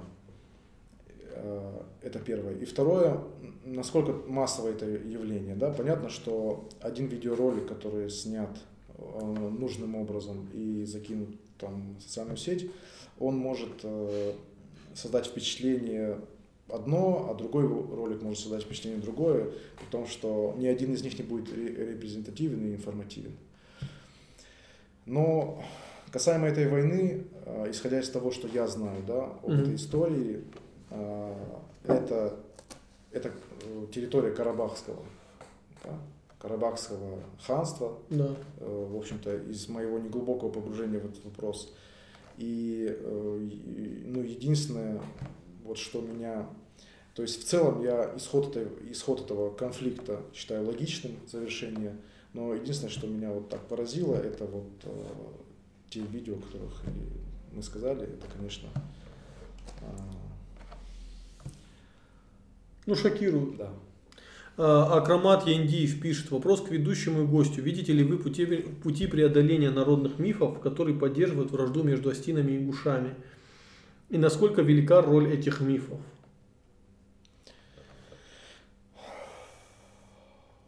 Я считаю, что в принципе тяжелейшая работа – это работа, это самокритика, это попытка нахождения своих а, попытка нахождения ответов на проблемы, которые стоят перед тем или иным народом или перед двумя народами, а, попытка найти эти проблемы внутри себя. Ну, как только ты будешь озвучивать, ты столкнешься с колоссальной критикой и давлением. Да. И, наверное, чтобы вот к такому решению прийти, тут э, нужен определенный уровень культурный, интеллектуальный. Нужна элита, в первую очередь, которая будет формулировать какие-то ответы. Потому что мое глубокое убеждение, что проблема любого народа это в первую очередь проблема его собственная. Будь то народ, а, религиозная а, община, этнорелигиозная, как угодно. Проблема всегда практически лежит внутри. Будь то конфликт азербайджанцев с, азер... Э, с армянами, бедность, нищета, какое-то, э, какие-то, э, какие-то социальные конфликты. Ну, в общем, сложный вопрос, что-то определенное и оригинальное сказать сложно. Наверное, когда мы будем способны искать проблемы и искать решения внутри себя а, и трезво оценивать свою позицию и позицию оппонента, а, понимать справедливость его претензий, а, понимать несправедливость его претензий в других каких-то моментах, да, необоснованность, чрезмерность уметь судить своих преступников военных, чего не, не мешало бы да, сделать, скажем, тем же азербайджанцам с армянами, осудить своих преступников, чтобы этот вопрос не перерос в тысячелетнюю какую-то историю. Ну там уже, по-моему, перерос в тысячелетнюю историю. Ну, Алик.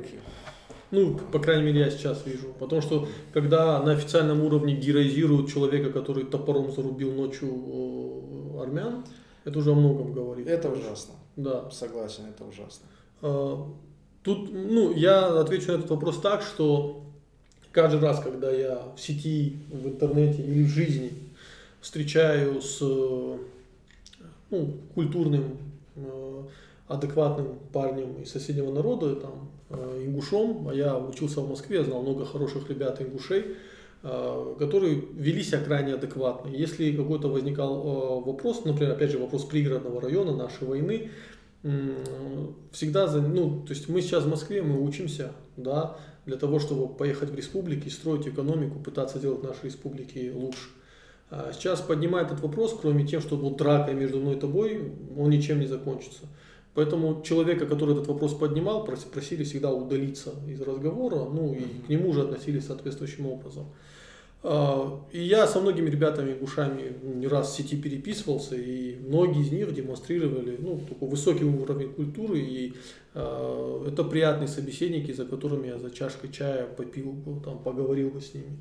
А по работе над мифами, э, безусловно, надо работать на собственно, и работать с собственными деструктивными мифами это, это тоже необходимо. А, надо, а, ну, например, вот даже для меня очень важно, чтобы среди астин вопрос э, депортации все-таки, да, адекватно воспринимался. То есть разговариваешь с любым человеком, любой человек понимает, что там высылка женщин, детей, которые в холоде, в дороге умирали в огромном количестве, это скотство, это преступление, которому нет оправданий.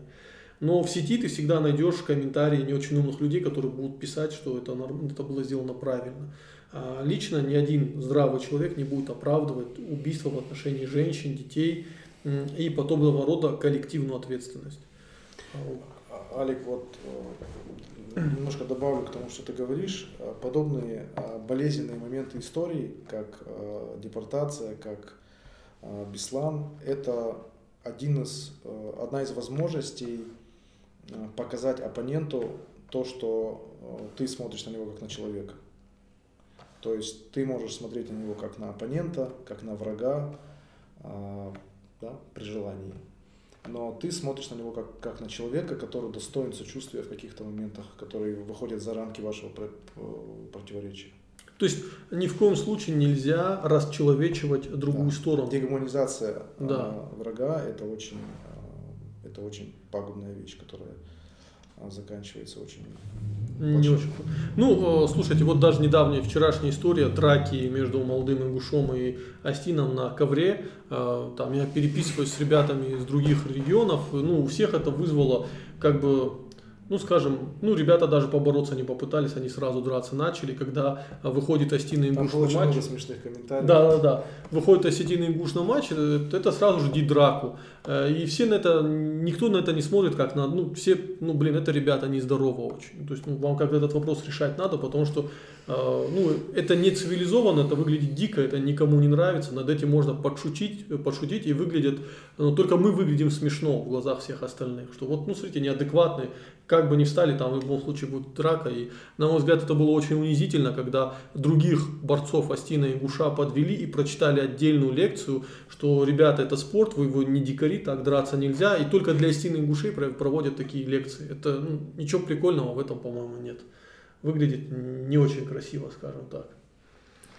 Вообще драки на борцовских турнирах, они э, ну, какой-то массовый, не знаю, может быть раньше тоже такое было, но как не вспомнишь, особенно молодежные турниры, там молодежный чемпионат э, Южного там, федерального округа, а, постоянно какие-то драки, ну, может быть, просто сменить там, этот, сменить э, профессиональную ориентацию. Ну, тут, слушай, тут э, эти драки, это уже целые нарезки есть и во всей России. То есть это, и это же сильно бьет по престижу вольной борьбы. Ну вот смотрите, опять вот эти черные там подрались, и вот, ну, и такие комментарии бывают. Это, э, борьба это благородный вид спорта, где люди демонстрируют э, свои навыки на пределе каких-то физических, физических и волевых возможностей, да. Э, ну а вот такие события они омрачают и с каждым разом понижают э, престижность вольной борьбы как спорта. А, тут такой вопрос, как Алихан относится к дефедерализации России? Как человек, как ты мне представил, который качает за национальное, национальное отношусь очень э, отрицательно. Э, Просто не всегда хватает э, пороха, скажем так, для того, чтобы постоянно поддерживать градус этой темы. Темы очень важные. И надо, наверное, над этим поработать. Де, дефедерализация это, это утрата очень большого пласта в перспективе. Да? То есть мы понимаем, что тенденция это и конечная, конечная точка этого вопроса это не, не устранение э, политического, политической, э, политического образования, mm-hmm. а создание гражданской нации, так называемой. И с точки зрения стратегов государственных, это, наверное, опять же, какая-то внутренняя логика в этом есть, их логика. Но с точки зрения нацменов, то в этом логике никакой нет, и этому надо всячески сопротивляться. И один из рычагов, мощнейших рычагов этого сопротивления, это, конечно же, политическая субъектность регионов, с которой, как бы, который приходит, наверное, уже такой, ну, видимо, осязаемый конец. Вот, ну вот что я об этом думаю. Ну я еще добавлю, что все-таки э, это в интересах конкретно Москвы, потому что во многих регионах, абсолютно русских регионах, очень много людей, которые регионалисты, которые высказываются за они воспринимают это как э, ну, вот очередная попытка Москвы затянуть на себя все экономические процессы. Люди в русских регионах прекрасно видят, как э, их русская глубинка умирает, и чем больше вот эта ну, централизация происходит, тем хуже живется в глубинке. Это, это проблема в том числе и русских людей, не только нацменьшинств. Потому что как только Россия всегда пыталась закрутить вот эту гайку унитаризации, Россия разваливалась. Что э, следует сказать и оптимистичного в данном вопросе, да. то, что ну, история России э, насчитывает несколько столетий, но история э, народов России насчитывает гораздо больше. и ну, как-то ну, беседовали, с, может быть, даже с тобой по этому вопросу. Я сказал, что ну, каждая наша фамилия практически имеет более древнюю историю, чем российская государственность в той форме, в которой она, она есть. Да, и, ну, в нынешней форме российской государственности вообще 30 лет. Ну, если брать преемственность там. Да, с, Советский Союз. Да. Поэтому я думаю, что не все так плохо. Ну, такой период сложный сейчас наступил в истории России, но будем надеяться, что переживем его. Тут такой комментарий. Хионизм – это когда на важную должность, скажем, техническую, на какой-нибудь службе ставят некомпетентного человека, а родственника этой службы. Потом страдают организации, все связанные.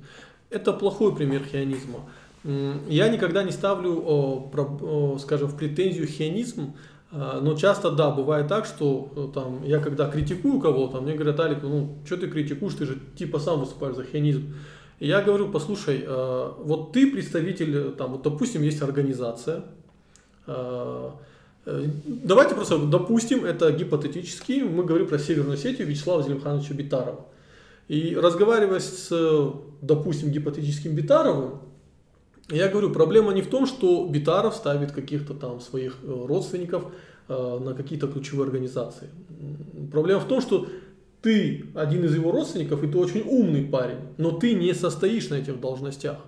То есть это не проблема хионизма, это просто проблема плохого выбора. А э, мы, есть пример Южной Кореи, где вот эти ну, родовые связи, наоборот, играли в плюс э, экономики Южной Кореи. И да, на должности ставили своих людей, но, как правило, выбирали своих родственников наиболее компетентных. В Осетии большие фамилии, поверьте, всегда находятся компетентные люди. То есть в этом проблемы нет. Я не знаю, твое мнение. Абсолютно согласен. Я вообще считаю, что 80, э, наверное, 5, а может быть и больше процентов чиновников – это тот функционал, который может выполнять любой э, умственно здоровый человек. А если у него есть должностная инструкция, то он может быть э, сыном министра или его родным братом, мне это абсолютно не, не важно. Да? Главное, чтобы он э, должным образом выполнял те инструкции, которые у него есть. И, конечно же, есть вопрос компетенции. То есть, если человек ну, скажем так, вот я министр, да, угу. к примеру, я министр. Я, я был бы рад. Президент. И а, я не вижу никакой проблемы в том, чтобы а, какую-то должность а, в моем министерстве занимал мой родственник. Я готов ему посодействовать, и я считаю, что это нормально, если у него есть соответствующие компетенции. А, или как в бизнесе. Ты можешь выбрать из своих родственников партнера или работника, который будет работать у тебя или работать с тобой, если у него есть э, нормальные компетенции. И вообще никаких проблем в этом не вижу. Работать с друзьями, с родственниками, если ты умеешь э, нормально работать с кадрами.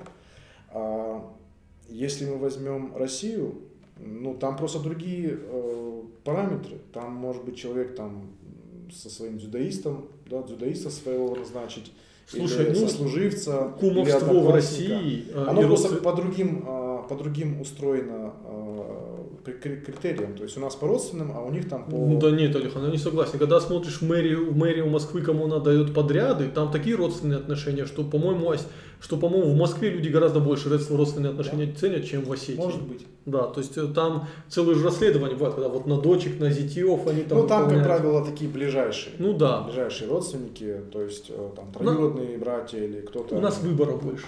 Согласен. Вот. А тут пишут, понимаете ли вы, Алик и Алихан, что ассимиляция в конечном итоге неизбежна по принципу большие рыбки кушают маленьких? Или вы действуете по правилу делай, что должен, будь что будет? Ты считаешь ассимиляцию неизбежной? А, ну, если называть вещи своими именами, то выжить а, народу, который не может иметь а, свою там академию наук, а, свою литературу, свою армию и все остальные признаки состоявшейся нации или э, народа достаточно сложно. И, наверное, если посмотреть на вещи трезво, сугубо вот практически, скажем так, вот трезво, без э, розовых очков и без какого-то там излишнего патриотизма, то, наверное, а, нация, недолгая судьба нации, скажем, да, потому что это достаточно ограничено на вот, в общей человеческой истории отрезок, она, наверное, возможно, подходит к концу. Но делай, что должен, и будь, что будет. И, возможно, какие-то новые инструменты появятся в будущем, а, поскольку ну, общества, они преобразуются, они меняются, но они как-то, они имеют свойство развиваться. И мы говорим об истории как о неком процессе, э, который, то есть находясь в каждой конкретной точке истории, истории мы предполагаем, что эта история будет развиваться вот так же. А в итоге она развивается а в итоге абсолютно по-другому. Совершенно по-другому, и вообще происходят вещи, которые никто не мог предполагать, что, скажем, изобретут э, интернет, интернет мессенджеры, люди будут а, кооперироваться уже не по родственному, да, а по там, геймерским сообществам или как-то еще иначе. Поэтому чем все это обернется, э, в будущем вообще меня пугают две вещи. Меня пугает геноинженерия, mm-hmm. которая позволяет а, изначально, обладая определенным ресурсом, форматировать качество родившихся людей, потому что это тот инструмент, который лишает, скажем так, людей равных возможностей на старте. Да, Если у нас есть да, да. инструмент для того, чтобы сделать умными и сильными и красивыми всех наших потомков, то это все, это, это, это та пропасть, которую ты уже не перепрыгнешь. Это уже как бы, в общем, до свидания. Ну, многие люди марксистских взглядов говорят, что на данном этапе между э, классами есть имущественная разница, угу. но с развитием технологий эта имущественная разница будет э, э, перерастать в биологическую разницу. Ну да. Да, и это меня тоже пугает. Одно из немногих, в чем мы согласимся с марксистами, это страшная вещь. Ну вот подобного рода вещи, они меня на самом деле пугают. Или, скажем, там вопрос клонирования человека, что-то еще. А то, что будет ассимиляция, ну, будет, ну, посмотрим, да, будет или нет. Знаете, как я скажу так, что э, ну вот недавно у Вата админа, у него задали вопрос, я просто люблю его в интернете слушать, ему задали вопрос, можете прогнозировать, что будет Я, я еще один момент, буквально, ты, ты не забудешь? Не-не-не, не забуду. А, нам, наверное, в какой-то степени повезло, потому что мы живем в среде, а, которая не столь привлекательна культурно, чтобы мы э, с радостью в нее ассимилировались. Да. И у, у кавказских народов в целом а, это парадокс, да, что небольшие народы, которые э, не имеют каких-то там серьезных достижений, они везде а, пытаются гнуть свою линию. То есть они везде не хотят ни с кем родниться. Ну, нормальные кавказоиды, да, да не такие, не, хочу, Конченые. не хочу россияне, должны обозначить. Нормальный кавказоид, он всегда ищет своих, жениться там на своих, замуж выдать за своих, общаться со своими. Ну, как бы такая тема есть. И вот эти вот, вот это сочетание, оно, в общем-то, ну, какую-то перспективу более-менее э, радужную нам рисует. То есть, если бы мы были менее культурные уровнем, да, немножко пониже уровнем, и среда, в которой мы обитаем, вот э, наша федерация, она была бы повыше уровня культуры, то было бы, конечно, гораздо сложнее. Печальнее, да.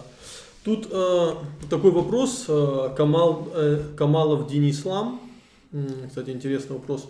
Ассаламу алейкум. Как вы думаете, почему в Дагестане уже второй варяг и дагестанское общество так спокойно к этому относится и примут ли таких варягов в Осетии, Кабардино-Балкарии и Карачаево-Черкесии? Вот этот вопрос очень интересный. А, я думаю, что дагестанцы изначально более лояльны, более терпимы к варягам в силу того, что это очень мультиэтничный регион. И а, по ряду других, может быть, культурных причин. Ну, у дагестанцев, в принципе, национальное самосознание, оно э, не в той форме развито, скажем так, как на Центральном и Западном Кавказе. И дагестанцы не воспринимают это как, как вызов. То есть вот для любой э, Центральной или Западной Кавказской республики такой варяг это будет вызов, это будет вот, ну, то есть нам поставили. Ну, у дагестанцев чуть э, другой, другая точка зрения на этот вопрос. Возможно, она более даже правильная. У дагестанцев, э, все-таки дагестанцы это федерация, это географический термин, это не этнический термин. Дагестанцы, они более, скажем так, федеративны. И назначение варяга воспринимается гораздо легче, потому что э, любое назначение люб, любой этничности, оно всегда будет бить по всем остальным этничностям. Да. Да. А, и, скажем так, в Дагестане э, есть народы, которые более зафиксированы на своей национальности. Это, например, лезгины. А, есть проблема Лезгинстана. А, у них все-таки есть опыт государственности какой-то, и есть проблемы с сопряженными государствами. Поэтому лезгины в этом плане выделяются. Да, ну еще раз подчеркнем, что ни один варяг не решит проблему Дагестана, ни Дагестана, никакой другой республики. Решить проблему наших республик можем только мы сами. А, я даже у меня об этом видео отдельно есть, если покопайтесь там. В Осетии, э, я думаю, что крайне негативно, особенно после дагестанского опыта. Если вот до Дагестана, может быть, еще более лояльно восприняли, но вот именно после дагестанской истории в Осетии будет крайне негативно воспринято э, назначение варяга. И даже люди, которые там являются ярыми критиками Битарова, они говорят, что лучше Битаров, чем нам назначат какого-то там Васю Пупкина, да, или там, там человека с фамилией Хуснулин, не имеет разницы, но не из Осетии. А, ему, не, ему будет гораздо меньше доверия. И в Осетии все прекрасно понимают, что коррупция, которую часто рисуют именно как кавказскую коррупцию, она имеет корни из Москвы. Это не кавказская коррупция, это общероссийская коррупция. А, и она такая же, э, может быть даже меньше, чем в каких-то э, в российской глубинке, где там, ну, Кущевка, ее трудно представить все-таки в Осетии. Это, наверное, ну, такого масштаба жесть, она невозможна. Это, кстати, э, из положительных вопросов э, хионизма. Да. То, что Кущевка невозможно, слава богу, невозможно э, в ряде республик Северного Кавказа. Так.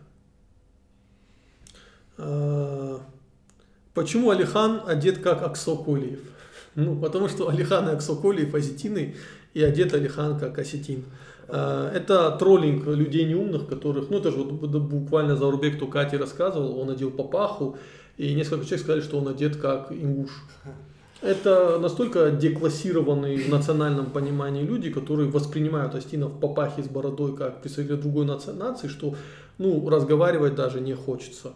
Э, единственное, один раз я когда в папахе... Алик, в этом вопросе э, да. может быть очень много подтекстов. Я вот да. сейчас пытаюсь все, угадать. все грани да, угадать. Почему одет как Аксоколик? Не, не, это ответ, там кто-то написал, он одет как ингуш, и кто-то задал, что он одет как Аксоколик. А, это хороший ответ. А для тех, кто хочет понять, как одевается осетин, идете в памятник, смотрите памятник Аксоколеву, идете в памятник, смотрите Гадиат Осека, смотрите любые другие памятники, э, смотрите, как выступает национальный ну, ансамбль, оркестры, они одеваются в папахи.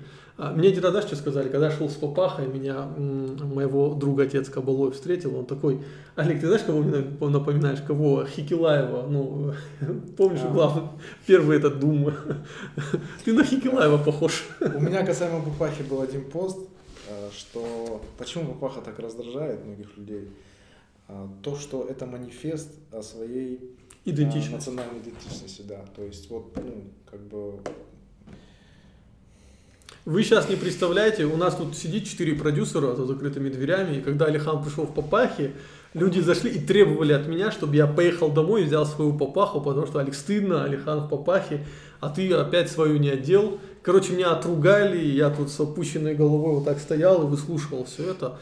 А, ну вот, ну, папаху прикольно носить. Есть сезон для папахи, когда ее надо одеть.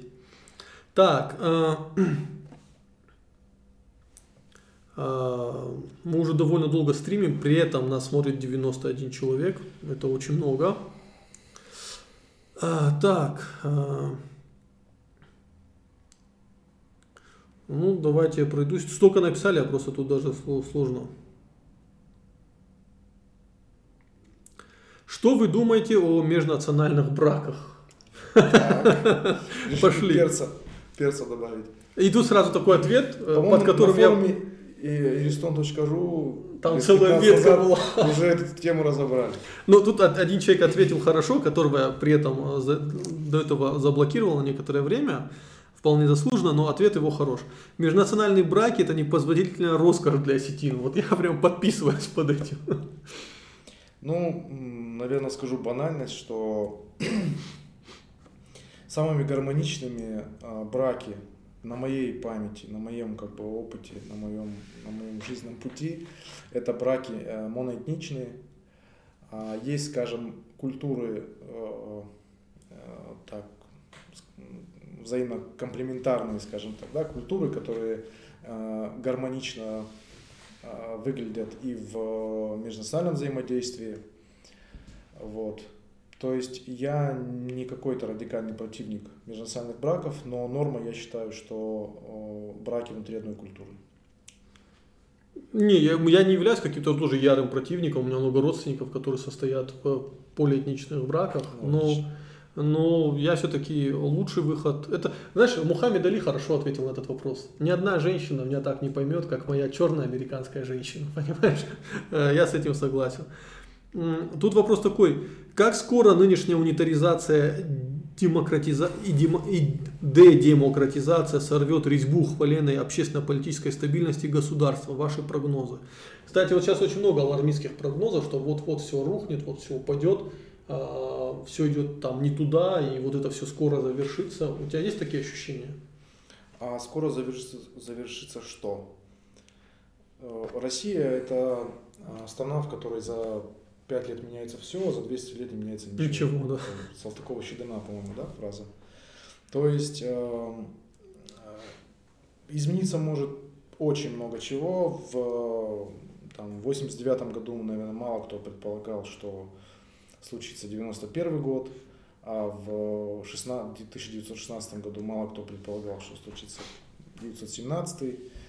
И сложно сказать, что сложно строить прогнозы, вот такие вот э, глобальные. Не знаю, что сказать. Возможно, сорвет, возможно, нет. А лучше, конечно, без потрясений, чтобы мы каким-то разумным общественно-политическим путем пришли к тому, что а, Россия должна существовать как федерация.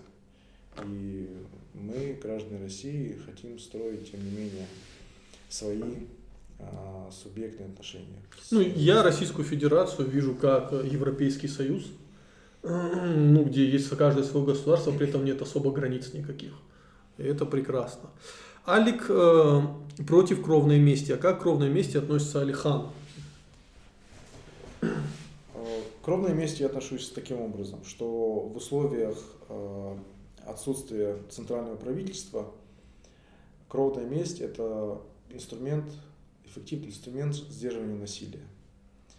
А, в целом к этому инструменту я отношусь отрицательно. То есть есть более эффективные инструменты сдерживания насилия, а, которые более справедливы, которые более, а, ну, наверное, это можно закончить, более справедливы. То есть нести коллективную ответственность давай скажем так, преступление конкретного человека является преступлением этого конкретного человека, за которое он должен отвечать перед обществом, перед Господом, а, во всех смыслах. А, ну вот и все. Подпишусь под эти слова. А, понятно, что в Кущевке, наверное, Кущевка не могла бы быть возможна там, где есть кровная месть. В условиях, когда не работает цивилизованное государство, кровная месть – это институт, который спасает от хаоса. А, но если мы сейчас не можем построить цивилизованное государство, то ну, это прямо очень печально тогда, скажем так. Интересный момент, который меня а, в свое время удивил. А, в, в нескольких, ну, в исламе есть несколько правовых систем, угу. и в некоторых из них приводить приговор в исполнение, если это речь идет о, скажем, убийстве, да, возмездие за убийство, имеет право один из родственников убитого по мужской линии. Ну, в Астин вообще-то тоже так было. В Дагоме был суд, угу. ну там Дагомский суд, и там а, есть даже скала, с которой, даже есть картина, я не помню, кто ее рисовал, а, как родственники несут связанного по рукам и ногам человека и сбрасывают со скалы. Это делалось для того, чтобы не возникала необходимость дальнейших убийств. То есть э, родственники брали на себя необходимость убить, лишить жизни человека, который нарушил э, закон. Так. тут тебя было. Почему отбитые политические субкультурные фанатики всегда прилетают в комментарию под вашим видео, постами? В чем причина внимания с их стороны к вам? Э, ну, я про свой блог отвечу, что мой блог это территория демократии и э, относительной, относительной свободы мысли. Э, дело в том, что у нас в видео часто высказываются нетривиальные вещи. Э, это непривычные штампы. И, конечно, это у многих людей цепляет, они пишут комментарии. Я отношусь к этому довольно позитивно до того, пока это не выходит за рамки э, действующего законодательства. Призывы к ненависти, убийству, ко всему остальному неприемлемы в моем блоге, я их стараюсь как бы удалять. Но да, в условиях, когда очень мало людей, которые свободно высказываются по каким-то таким необычным темам, и высказываются они в духе партии, конечно, это будет, э, это такой, такой блок, он будет привлекать всегда людей разных политических взглядов. Я думаю, Алихан тоже с ним сталкивался. Ну, у меня вообще никогда не возникало мысли э, зайти в, когда в, в паблик каким-то оппонентам, политическим или каким-то иным, и что-то там написать. Не знаю, почему они приходят и пишут. Ну, пускай приходят и пишут, конечно же, это обмен мнениями, но вот зайти там в паблик с и что-то им там доказать, там потратить э, свое время, силы, эмоции на какие-то пере, перебранки, никогда не было такого. Э, разговор о Лезгинстане это не проблема, а маргинализм. В, как, в каком плане опыт государственности? Все крупные народы Дагестана имели опыт государственности, у Лезгин была выражена в, роз, в форме Лагзана. Э, я просто пример привел, я знаю, что там было и кайтайское шамхальство, или как это было, уцмийство, кайтакское уцмийство. Э, я знаю, что имамат Шамиля это тоже какой-то определенный опыт государственности, но все-таки ну, я это попытка создания централизованного государства. Да. Я все-таки, э, поскольку очень сталкивался с лезгинами, э, я вижу в них какую-то фиксацию на этничности более жесткую, чем у других э, дагестанцев. Это мой эмпирический опыт. Могу ошибаться. Очень, может, просто с лезгинами пересекался такими. Вот. Так. Считаете ли вы национальными героями Иристона, Наибов Шамиля осетинской национальности?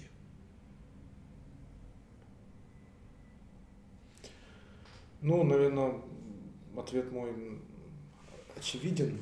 А, это часть истории, э, часть той истории, которую я считаю своей историей.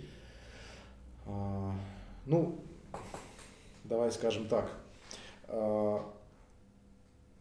взгляд на историю всегда идеологичен. Угу. Да, и оценивая исторические события, исторические персоналии, э, исходя из своих политических и там, религиозных, идеологических взглядов, ты всегда можешь отделить одних от других. Там, генерала э, Баева, который участвовал в экспедиции Абхазова, угу.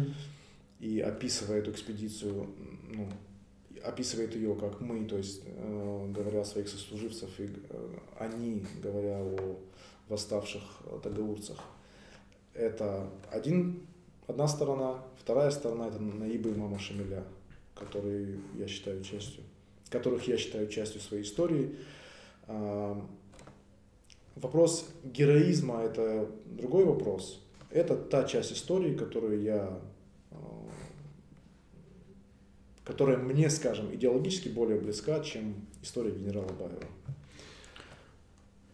Да тут вообще сложно сказать. Э, даже в, там, э, даже в истории э, Махамада Тумаева, да, которого воспринимаю как национального героя. Я тебя постоянно да. перебиваю, Олег. Я тебя пригласил, чтобы ты рассказывал. Да, имею право. А, вообще история, а, говоря о мифах, о мифах исторических, да, история это всегда мифы. И э, нужны они, э, мифы в той или иной степени. И нужны они в том числе для того, чтобы формировать какие-то положительные образы в подрастающих поколениях. Э, герои, в принципе, для, ну, в истории всегда играли роль поведенческой модели для молодого человека или молодой девушки, ну, как правило, молодого человека, потому что это основной элемент такой идеологической пропаганды. И в этом смысле Наиба и мама Шамиля это не ролевая модель, но это а, часть а, той истории, которая сегодня незаслуженно оказалась а, в тени ну, другой части истории нашего народа, нашей республики. Ну, наверное, все понимают, да, о чем я говорю. Все. Я просто скажу, что в астийской истории мало надо подходить к ней, не пытаться в ней найти безусловную однозначность. Это вот самая большая ошибка. А, даже в истории Мохаммада Тумаева там есть очень неоднозначные моменты, э, есть трагизм. Да? История Мусы Кундухова и его родного брата, который был наимом Шамиля, это трагическая история. Каждый раз, каждая война, она проходила по Астинам вот вдоль и поперек э, в итоге с которой Астины оказывались с разных сторон. Э, эта участь не миновала и чеченцев, и дагестанцев, э, но мне интересны Астины. И я все-таки стараюсь быть э, более человечным и подходить не с позиции вот, знаешь, такого бинарного подхода, герой, не герой, а все-таки оценивать человеческую судьбу и как-то, ну, чтобы не было только черная и белая краска, а были все оттенки.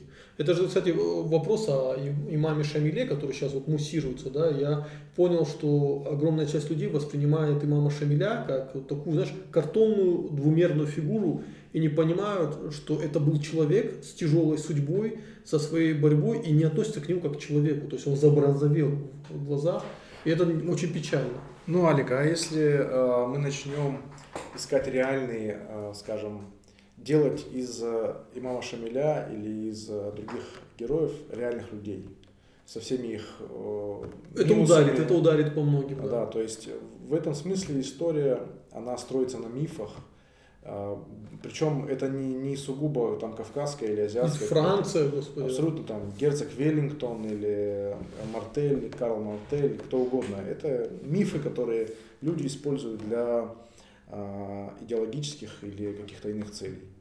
И надо это положение оставлять как есть. То есть вот это, а, скажем, направление в истории, которое стремится низвергнуть а, любой авторитет, показать его истинное лицо, так скажем, да, в кавычках, мне это не близко.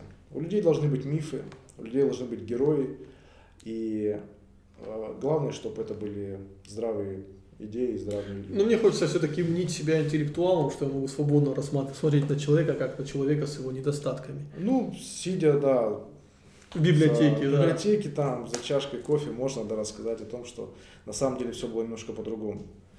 Э, салам Алик Алихан опоздал к вам э, сегодня. Это Олег Бас, наш постоянный зритель. Э, как думаете, Рус Тотров вяжется в полемику с Плато, который его обвинил в мерзкой лжи? Понимаю, что убогих осуждать нельзя, просто ответьте коротко. Я отвечу, что Руслану Тотрову нет смысла опускаться до такого низкого уровня. Все-таки мы уже обозначили, что Руслан давно перерос какие-то вещи, на которые стоит обращать внимание. Э, это не та сторона, с которой можно оппонировать. Так. Я бы еще добавил, что вот исходя из, э, э, скажем, ингушской позиции, угу. использовать человека уровня плато для трансляции своих, ну, своей точки зрения, своей, своей там какой-то идеологической конструкции, это явная ошибка просто идеологическая. Ну, э, у меня это вызывает ну, легкую улыбку и ну, недоумение, как так вообще случилось. Причем буквально недавно видел, что в YouTube один ингуш э, из Франции тоже высказывал эту позицию. То есть мы, говорит, настолько говорит, сейчас в униженном положении, что за нас говорит человек ну, довольно нетрадиционных как бы для ингушей взглядов. То есть вообще странно, что мы его выбрали в роли спикера какого-то. А, так.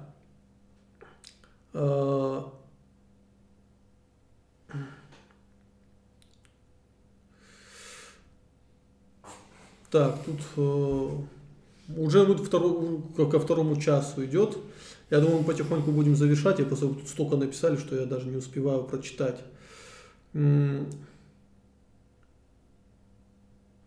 Так, считаете ли э, о невозможности совместного проживания Стины и Ингушей причиной, которой является...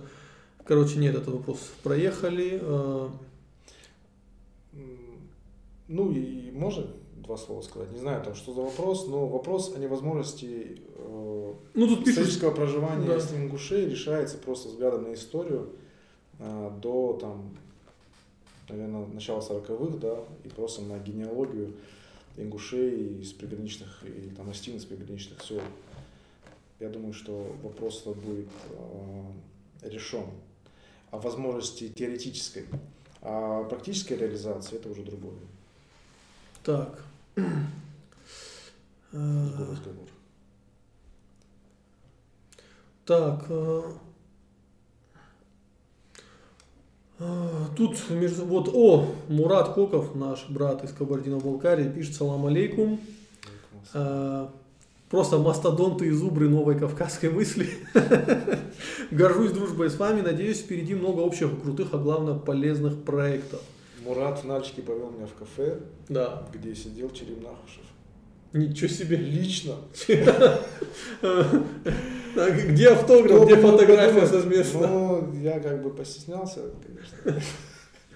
Э, Много будет вообще проектов э, с нашими э, братьями из Кабардино-Балкарии, Адыгеи, Карачаева-Черкесии. Ну, у меня много идей, у них много идей. И такой, я думаю, у Алихана много идей, мы это продолжим.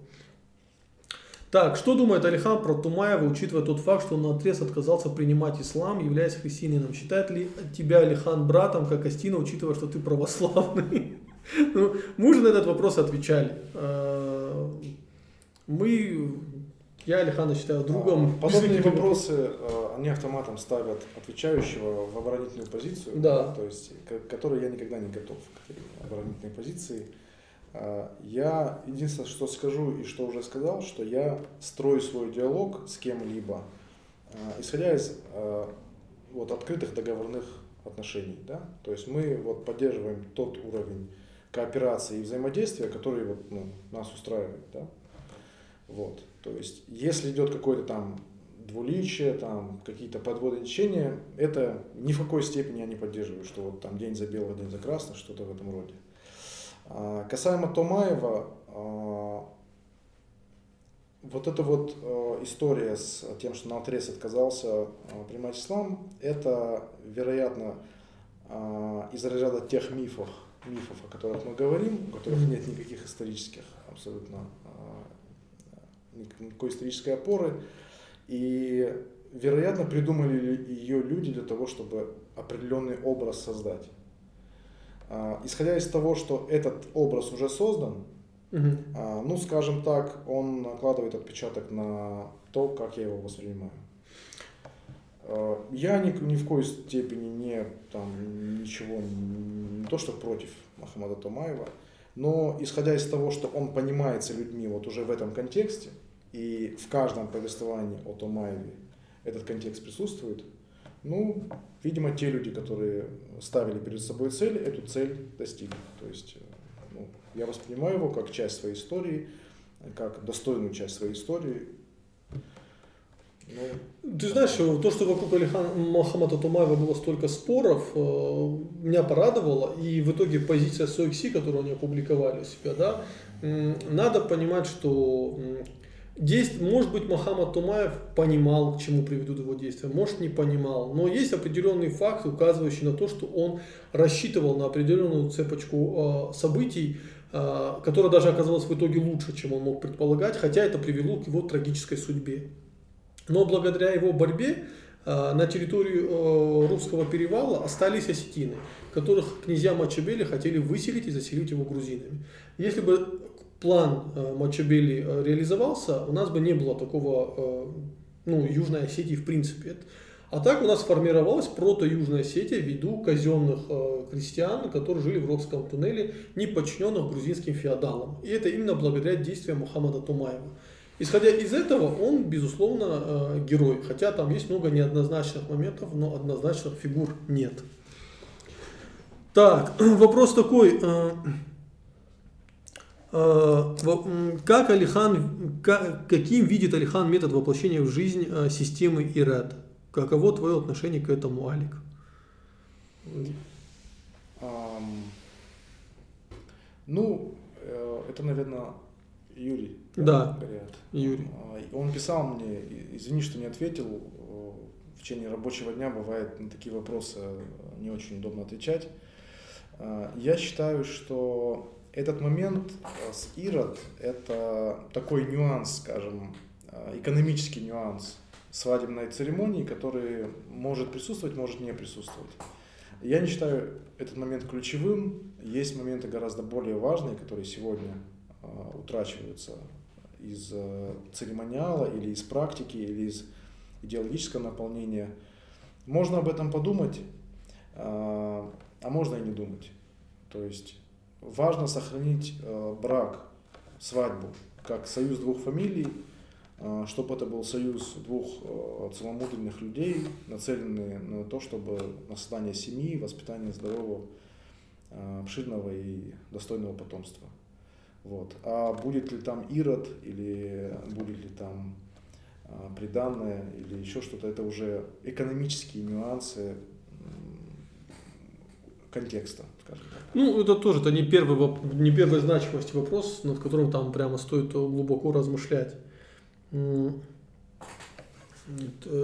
у нас, знаешь, очень хорошо все-таки отметить, что, ну, допустим, ты человек, у тебя там, там три сына, две дочки. Если, допустим, твой сын э, женится на девушке другой национальности, угу. там за пределами Осетии, то, скорее всего, твоя семья лишится определенной возможности.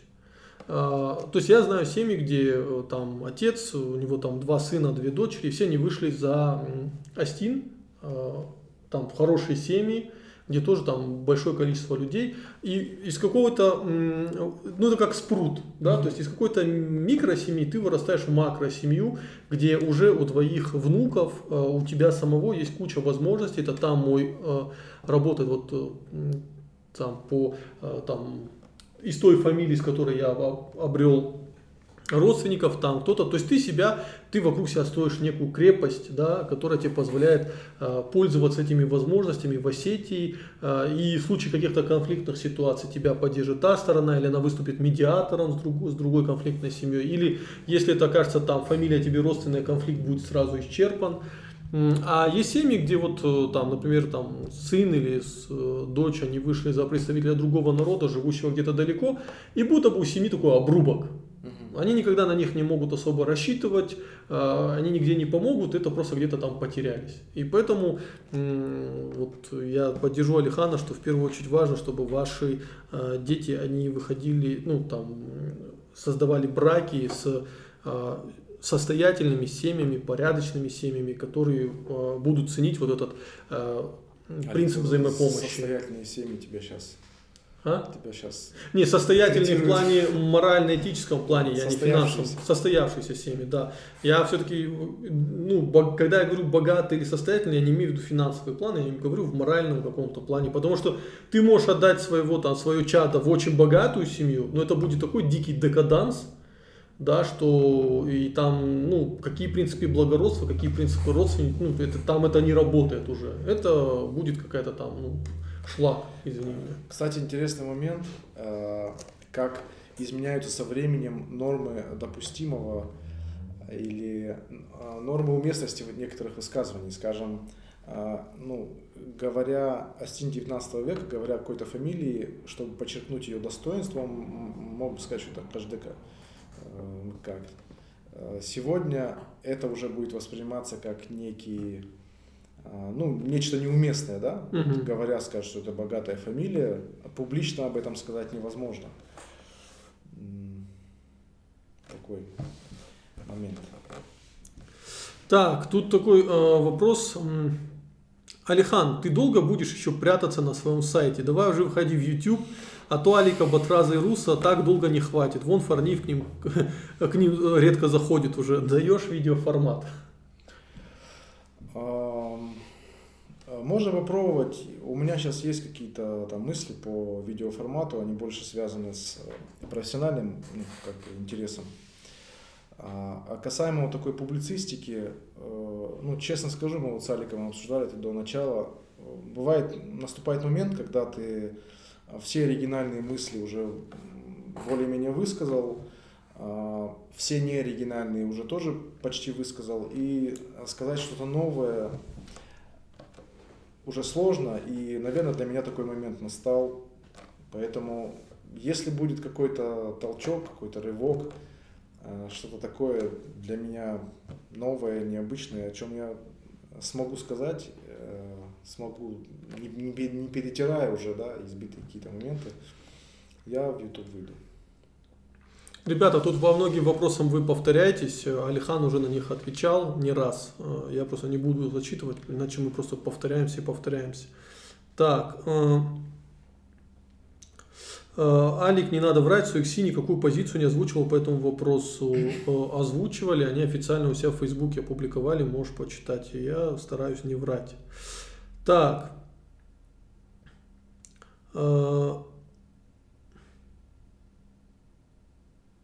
Какие еще вопросы? Ну, я думаю, что мы будем уже завершать. Мы уже за второй час зашли. Обычно у нас э, час, э, два часа мы стримим. Но тут уже какие-то вопросы от некоторых людей не очень адекватных, э, на которые я не вижу смысла отвечать. Э, ну, вот такое. Mm-hmm. Ну, это же глупость. Вот. Смысл а, давай, ну, почему бы нет? Ну, вот, Знаешь, мы... есть такая вообще позиция, что вот есть э, какой-то народ, и... Давай зачитаю, чтобы было понятно. Давай. Мурат Магомедов пишет, правда, что астины это пришлые иранцы? А, астины, как и любой другой народ Кавказа, это пришлые, как и вообще люди на этой земле, которые расплодились от Адама, это пришлые. И предки Астин когда-то пришли на Кавказ, а, скорее всего, пришли из э, области, которая сегодня называется да, Ираном. А, в этом смысле, да, стильные это пришлые иранцы. А, но пришлые – это слово, которое автоматически какой-то контекст негативный а, влияет, да, несет. Когда-то астины пришли на Кавказ, было это очень давно, не тысячу лет, это и, наверное, не, и не ну, ближе, ближе к двум ну тысячам ну, да. лет, да. И пришли, поселились, наверное, выжили кого-то, наверное, кого-то ассимилировали, кого-то вытеснили. Ну, ну и тут было, надо... было такое время, когда все, да, кто, тут... кто мог, там приходил и, и выжимал какой-то свой Лебенсраун, да. А до этого здесь жили э, другие народы, э, которые стали, которых мы можем точно так же назвать своими предками, потому что они участвовали в этногенезе осетинского народа. Опять же, это подход э, бинарный. Э, народы это не живущие в вакууме сферические кони, да, это люди, которые соприкасаются с другими народами, и э, они взаимные браки, войны, союзы, э, и все народы Кавказа прошли эту историю. Нету такого народа, который вот прямо, знаешь, как с неба упал и оказался на Кавказе. Как бы, ну вот и вообще все. тема там, мы жили в этом ущелье, там, пока вы не пришли. Ну, пришли, значит, вытеснили вас оттуда.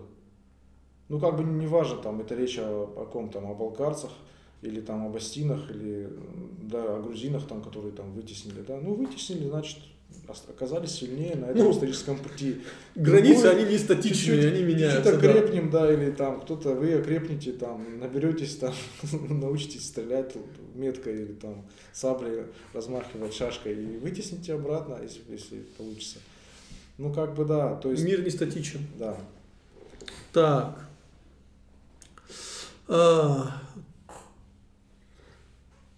Какие скромные молодые люди, а вы обременены узами брака. Да, да. Так, э, ну я думаю, что э, Давид Базаев, Алика Алихан, салам вам. Как вы оцениваете то, насколько ваши точки зрения близки средней массе осетин? Не оказываются ли ваши суждения иногда в отрыве от того, что сейчас в головах? Кстати, а, вот это вопрос э, такой острый, да? И хороший, спасибо, Давид. Насколько уместно транслировать публично точку зрения, которую хочет слышать какая-то группа людей. Или нужно давить, э, давить ту точку зрения на, на ту точку зрения, на которую ты считаешь единственно верным. Естественно, если ты его высказываешь. Но у меня ответ э, больше склонен вот ко второму варианту. Мне, я никогда не находил в себе силы высказывать популярные точки зрения, если ну, ну, бывает, когда ты, ты популярную точку зрения разделяешь.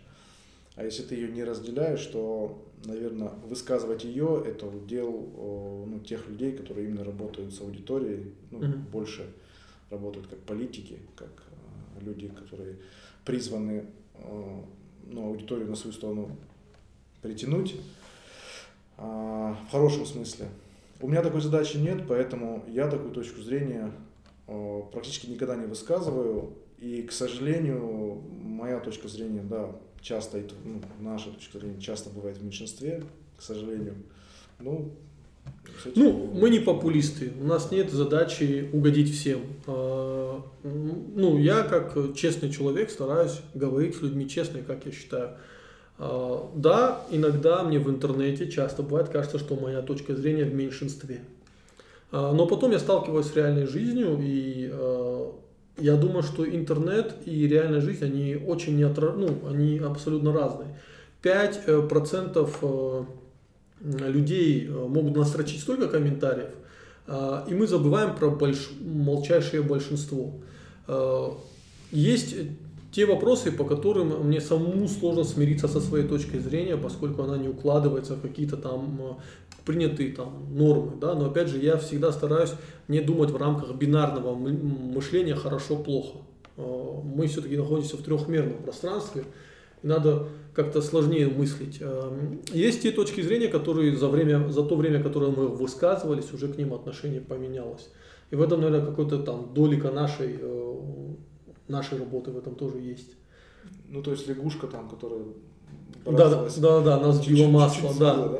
да? Э, главное высказываться корректно, э, без оскорблений и, и, не, ну, и не эмоционально. Хотя у меня часто бывает, что я могу себе позволить какой-то эмоциональный выпад, но я всегда за это извиняюсь. Ну, как Астина меня это не красит, как и э, там какая-то излишняя там вспыльчивость, да, там. Mm-hmm. Вот. Я вот, кстати... Как сказал Батрас, э, очень остроумно, демонстративная эмоциональность. Да, да, да, да, да, вот. Э, это, кстати, у Ахмеда Цаликова там был какой-то такой момент, где он писал, э, этот человек слишком ну, слишком много вокруг него какого-то шума было, и что-то в этом отдавало лакейское, понимаешь? Хочется быть спокойным и спокойно высказывать свою позицию. Так, э, тут нам э, Мурат Магомедов пишет, что ни в коем случае не хотел оскорбить, я просто мало знаю вашей культуре, просто спросил, что э, то, что слышал без всякого умысла, хотел уточнить. Никаких вопросов, просто Э, я в твоем вопросе мог углядеть некую провокацию, оказался неправ, и я очень рад, что я оказался неправ. Давай еще чуть-чуть. Астины э, говорят на языке, который относят к иранской языковой группе. Э, астины когда-то, много веков назад, обитали в области, которая сегодня называется Ираном. И это, астины, немного, когда... это не много веков, а много ну, десятков да, веков, да. Ну, тысячелетий. И астины когда-то пришли на Кавказ. Вот из всего этого нам уже можно сделать разные выводы, да, разные, по-разному обозначить.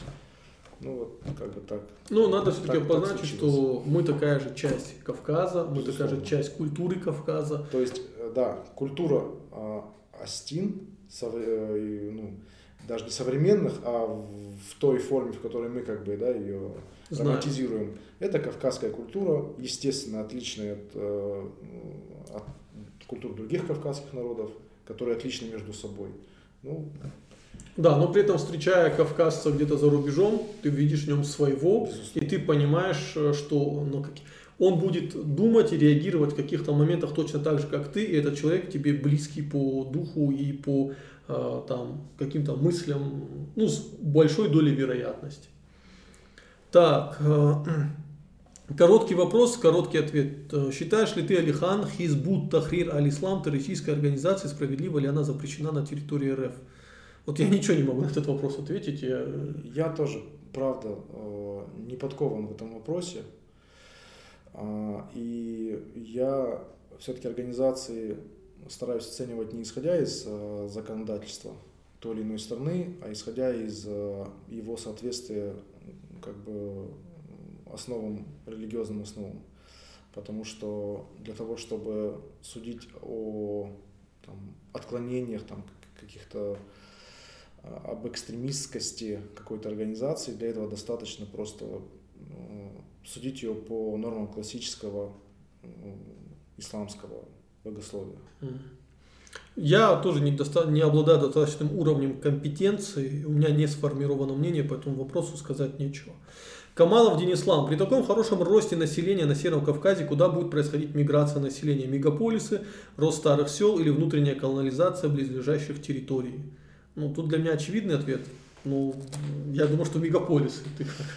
Я думаю, что, э, во-первых, рост на самом деле чуть-чуть более скромный, чем об этом принято считать. А, второе – это мегаполисы. И третье – это демографический переход, который, э, ну, хотелось бы думать, что он какой-то более высокий уровень все-таки, да, рождаемости нам оставит, учитывая более, ну, то, что у нас любят детей, учитывая то, что там население более религиозное, более традиционно настроенное. А, не хотелось бы, чтобы этот уровень упал до уровня рождаемости там, России в целом или там, стран Западной Европы. А, но касаемо мегаполисов, сегодняшняя экономическая а, структура, сегодняшняя занятость и еще более, скажем, занятость после ковида, угу. она дает очень много возможностей людям не жить в мегаполисе и получать высокий уровень образования, высокий уровень качества жизни. Я буквально на прошлой неделе разговаривал с парнем, а, который работает тоже в одной из э, четверок этих аудиторских. А, у них вообще, в принципе, они строили огромное здание, этот э, Pricewaterhouse, которые не знают сейчас куда деть, то есть у них вполне справляется на удаленке, все, весь, весь их штат справляется, работая на удаленке, а, не тратить денег на, на съемку, на, на аренду помещений. И то есть он фактически может работать с любой точки планеты. И он сейчас вот находится здесь, uh-huh. в Владике, да, являясь, как бы, также получая зарплату, как он работал в Москве. Вот, поэтому а, будет ли этот, а, ну я лично вот для себя с удовольствием рассмотрел бы возможность а, проживания вне города, ну и естественно обладая теми условиями, которые у меня есть в городе. Ну, то есть это вопрос... Школа, садик. Да, да, да. Это вопрос инфраструктуры, вопрос э, качественной коммуникации э, и вопрос, э, да, вот, школа, детский сад, э, продуктовый магазин. А причин выехать из города, конечно же, масса экологических, первую очередь. Так, э, ребята, ну я думаю, буду заканчивать стрим. Просто тут вот Олег Басом задает вопрос, как вы думаете, за счет чего, каких экономических направлений развития, какие отрасли Осетия может стать финансово более благополучным регионом? Олег, мы это не раз уже обсуждали на стримах крыльях, и сейчас ответ на этот вопрос займет ну, и не 15 минут. А нам уже надо завершать. Единственный что момент тут э, такой вопрос Хашби Алагата задает. Вечер добрый, можете ли вы представить столицу Северной Осетии городом-миллионником? Сколько бы на это понадобилось времени, какой мегаполис будет выглядеть, как, как такой мегаполис будет выглядеть на ваш взгляд. Э, в текущих условиях Владикавказ не станет э, городом-миллионником, потому что население, которое переезжает из сел во Владикавказ, э, быстро мигрирует. Владикавказ становится таким перевалочным перепунктом перед поездкой в Москву. И обратите внимание, последние 10 лет население Владикавказа не растет. Хотя люди из сел уезжают. Эти люди, они уезжают в а, более благополучные экономические регионы, там Норильск, где есть работа, Москва, а, Санкт-Петербург. В при, текущих, при текущей демографии, текущем экономическом положении а, речи о возникновении города-миллионника на территории Северной Осетии ну, быть не может. Я не знаю, твое мнение. Ну, в целом согласен. Единственное, что добавил бы, что чем больше будет э, Владикавказ, тем к большему разнообразию э, должны быть готовы его жители. Да. Потому что, э, ну, можно продолжить мысль, но, в общем-то, понятно, да, что чем больше город, тем больше там осадок выпадает, я имею в виду качественный, э, человеческий. Ну и тем больше там людей образованных тоже. Это другая сторона медали. Поэтому при росте городов разнообразие будет существенным. Э, ребята, спасибо большое за то, что вы оставались с нами. Нас смотрело довольно много человек. Э, много троллей в чате присутствовало, ну как бы всех не забанишь. Э, нас смотрело 90 человек, это довольно много для регионального YouTube канала. Учитывая, что там стримы русских националистов смотрят обычно там 400-500 человек, а их-то 140 миллионов. Да, у нас и миллиона нет. Так что, ребята, дорогие зрители, вам большое спасибо. Я надеюсь, что Алихан э, будет чаще приходить э, к нам в студию. и, ну, и сделать свой YouTube канал, а если он не сделает свой YouTube канал, я его буду звать сюда, чтобы он рассказывал и делился своими мыслями. А, всего самого хорошего, пишите свои вопросы под этим видео, когда оно появится. А, не знаю, Алихан, подписывайтесь на блог Алихана, я ссылку дам тоже тут. А, да я уже ничего там не пишу. Ну, я надеюсь, что ты заново начнешь. Хорошо. Вот. Просто в этом даже блоге вы сможете найти ответы на вопросы, э, по которым Алихан уже сформулировал свою позицию, и вы задаете ее здесь. Спасибо большое, что оставались с нами. Всего самого хорошего. Салам. Мир вам.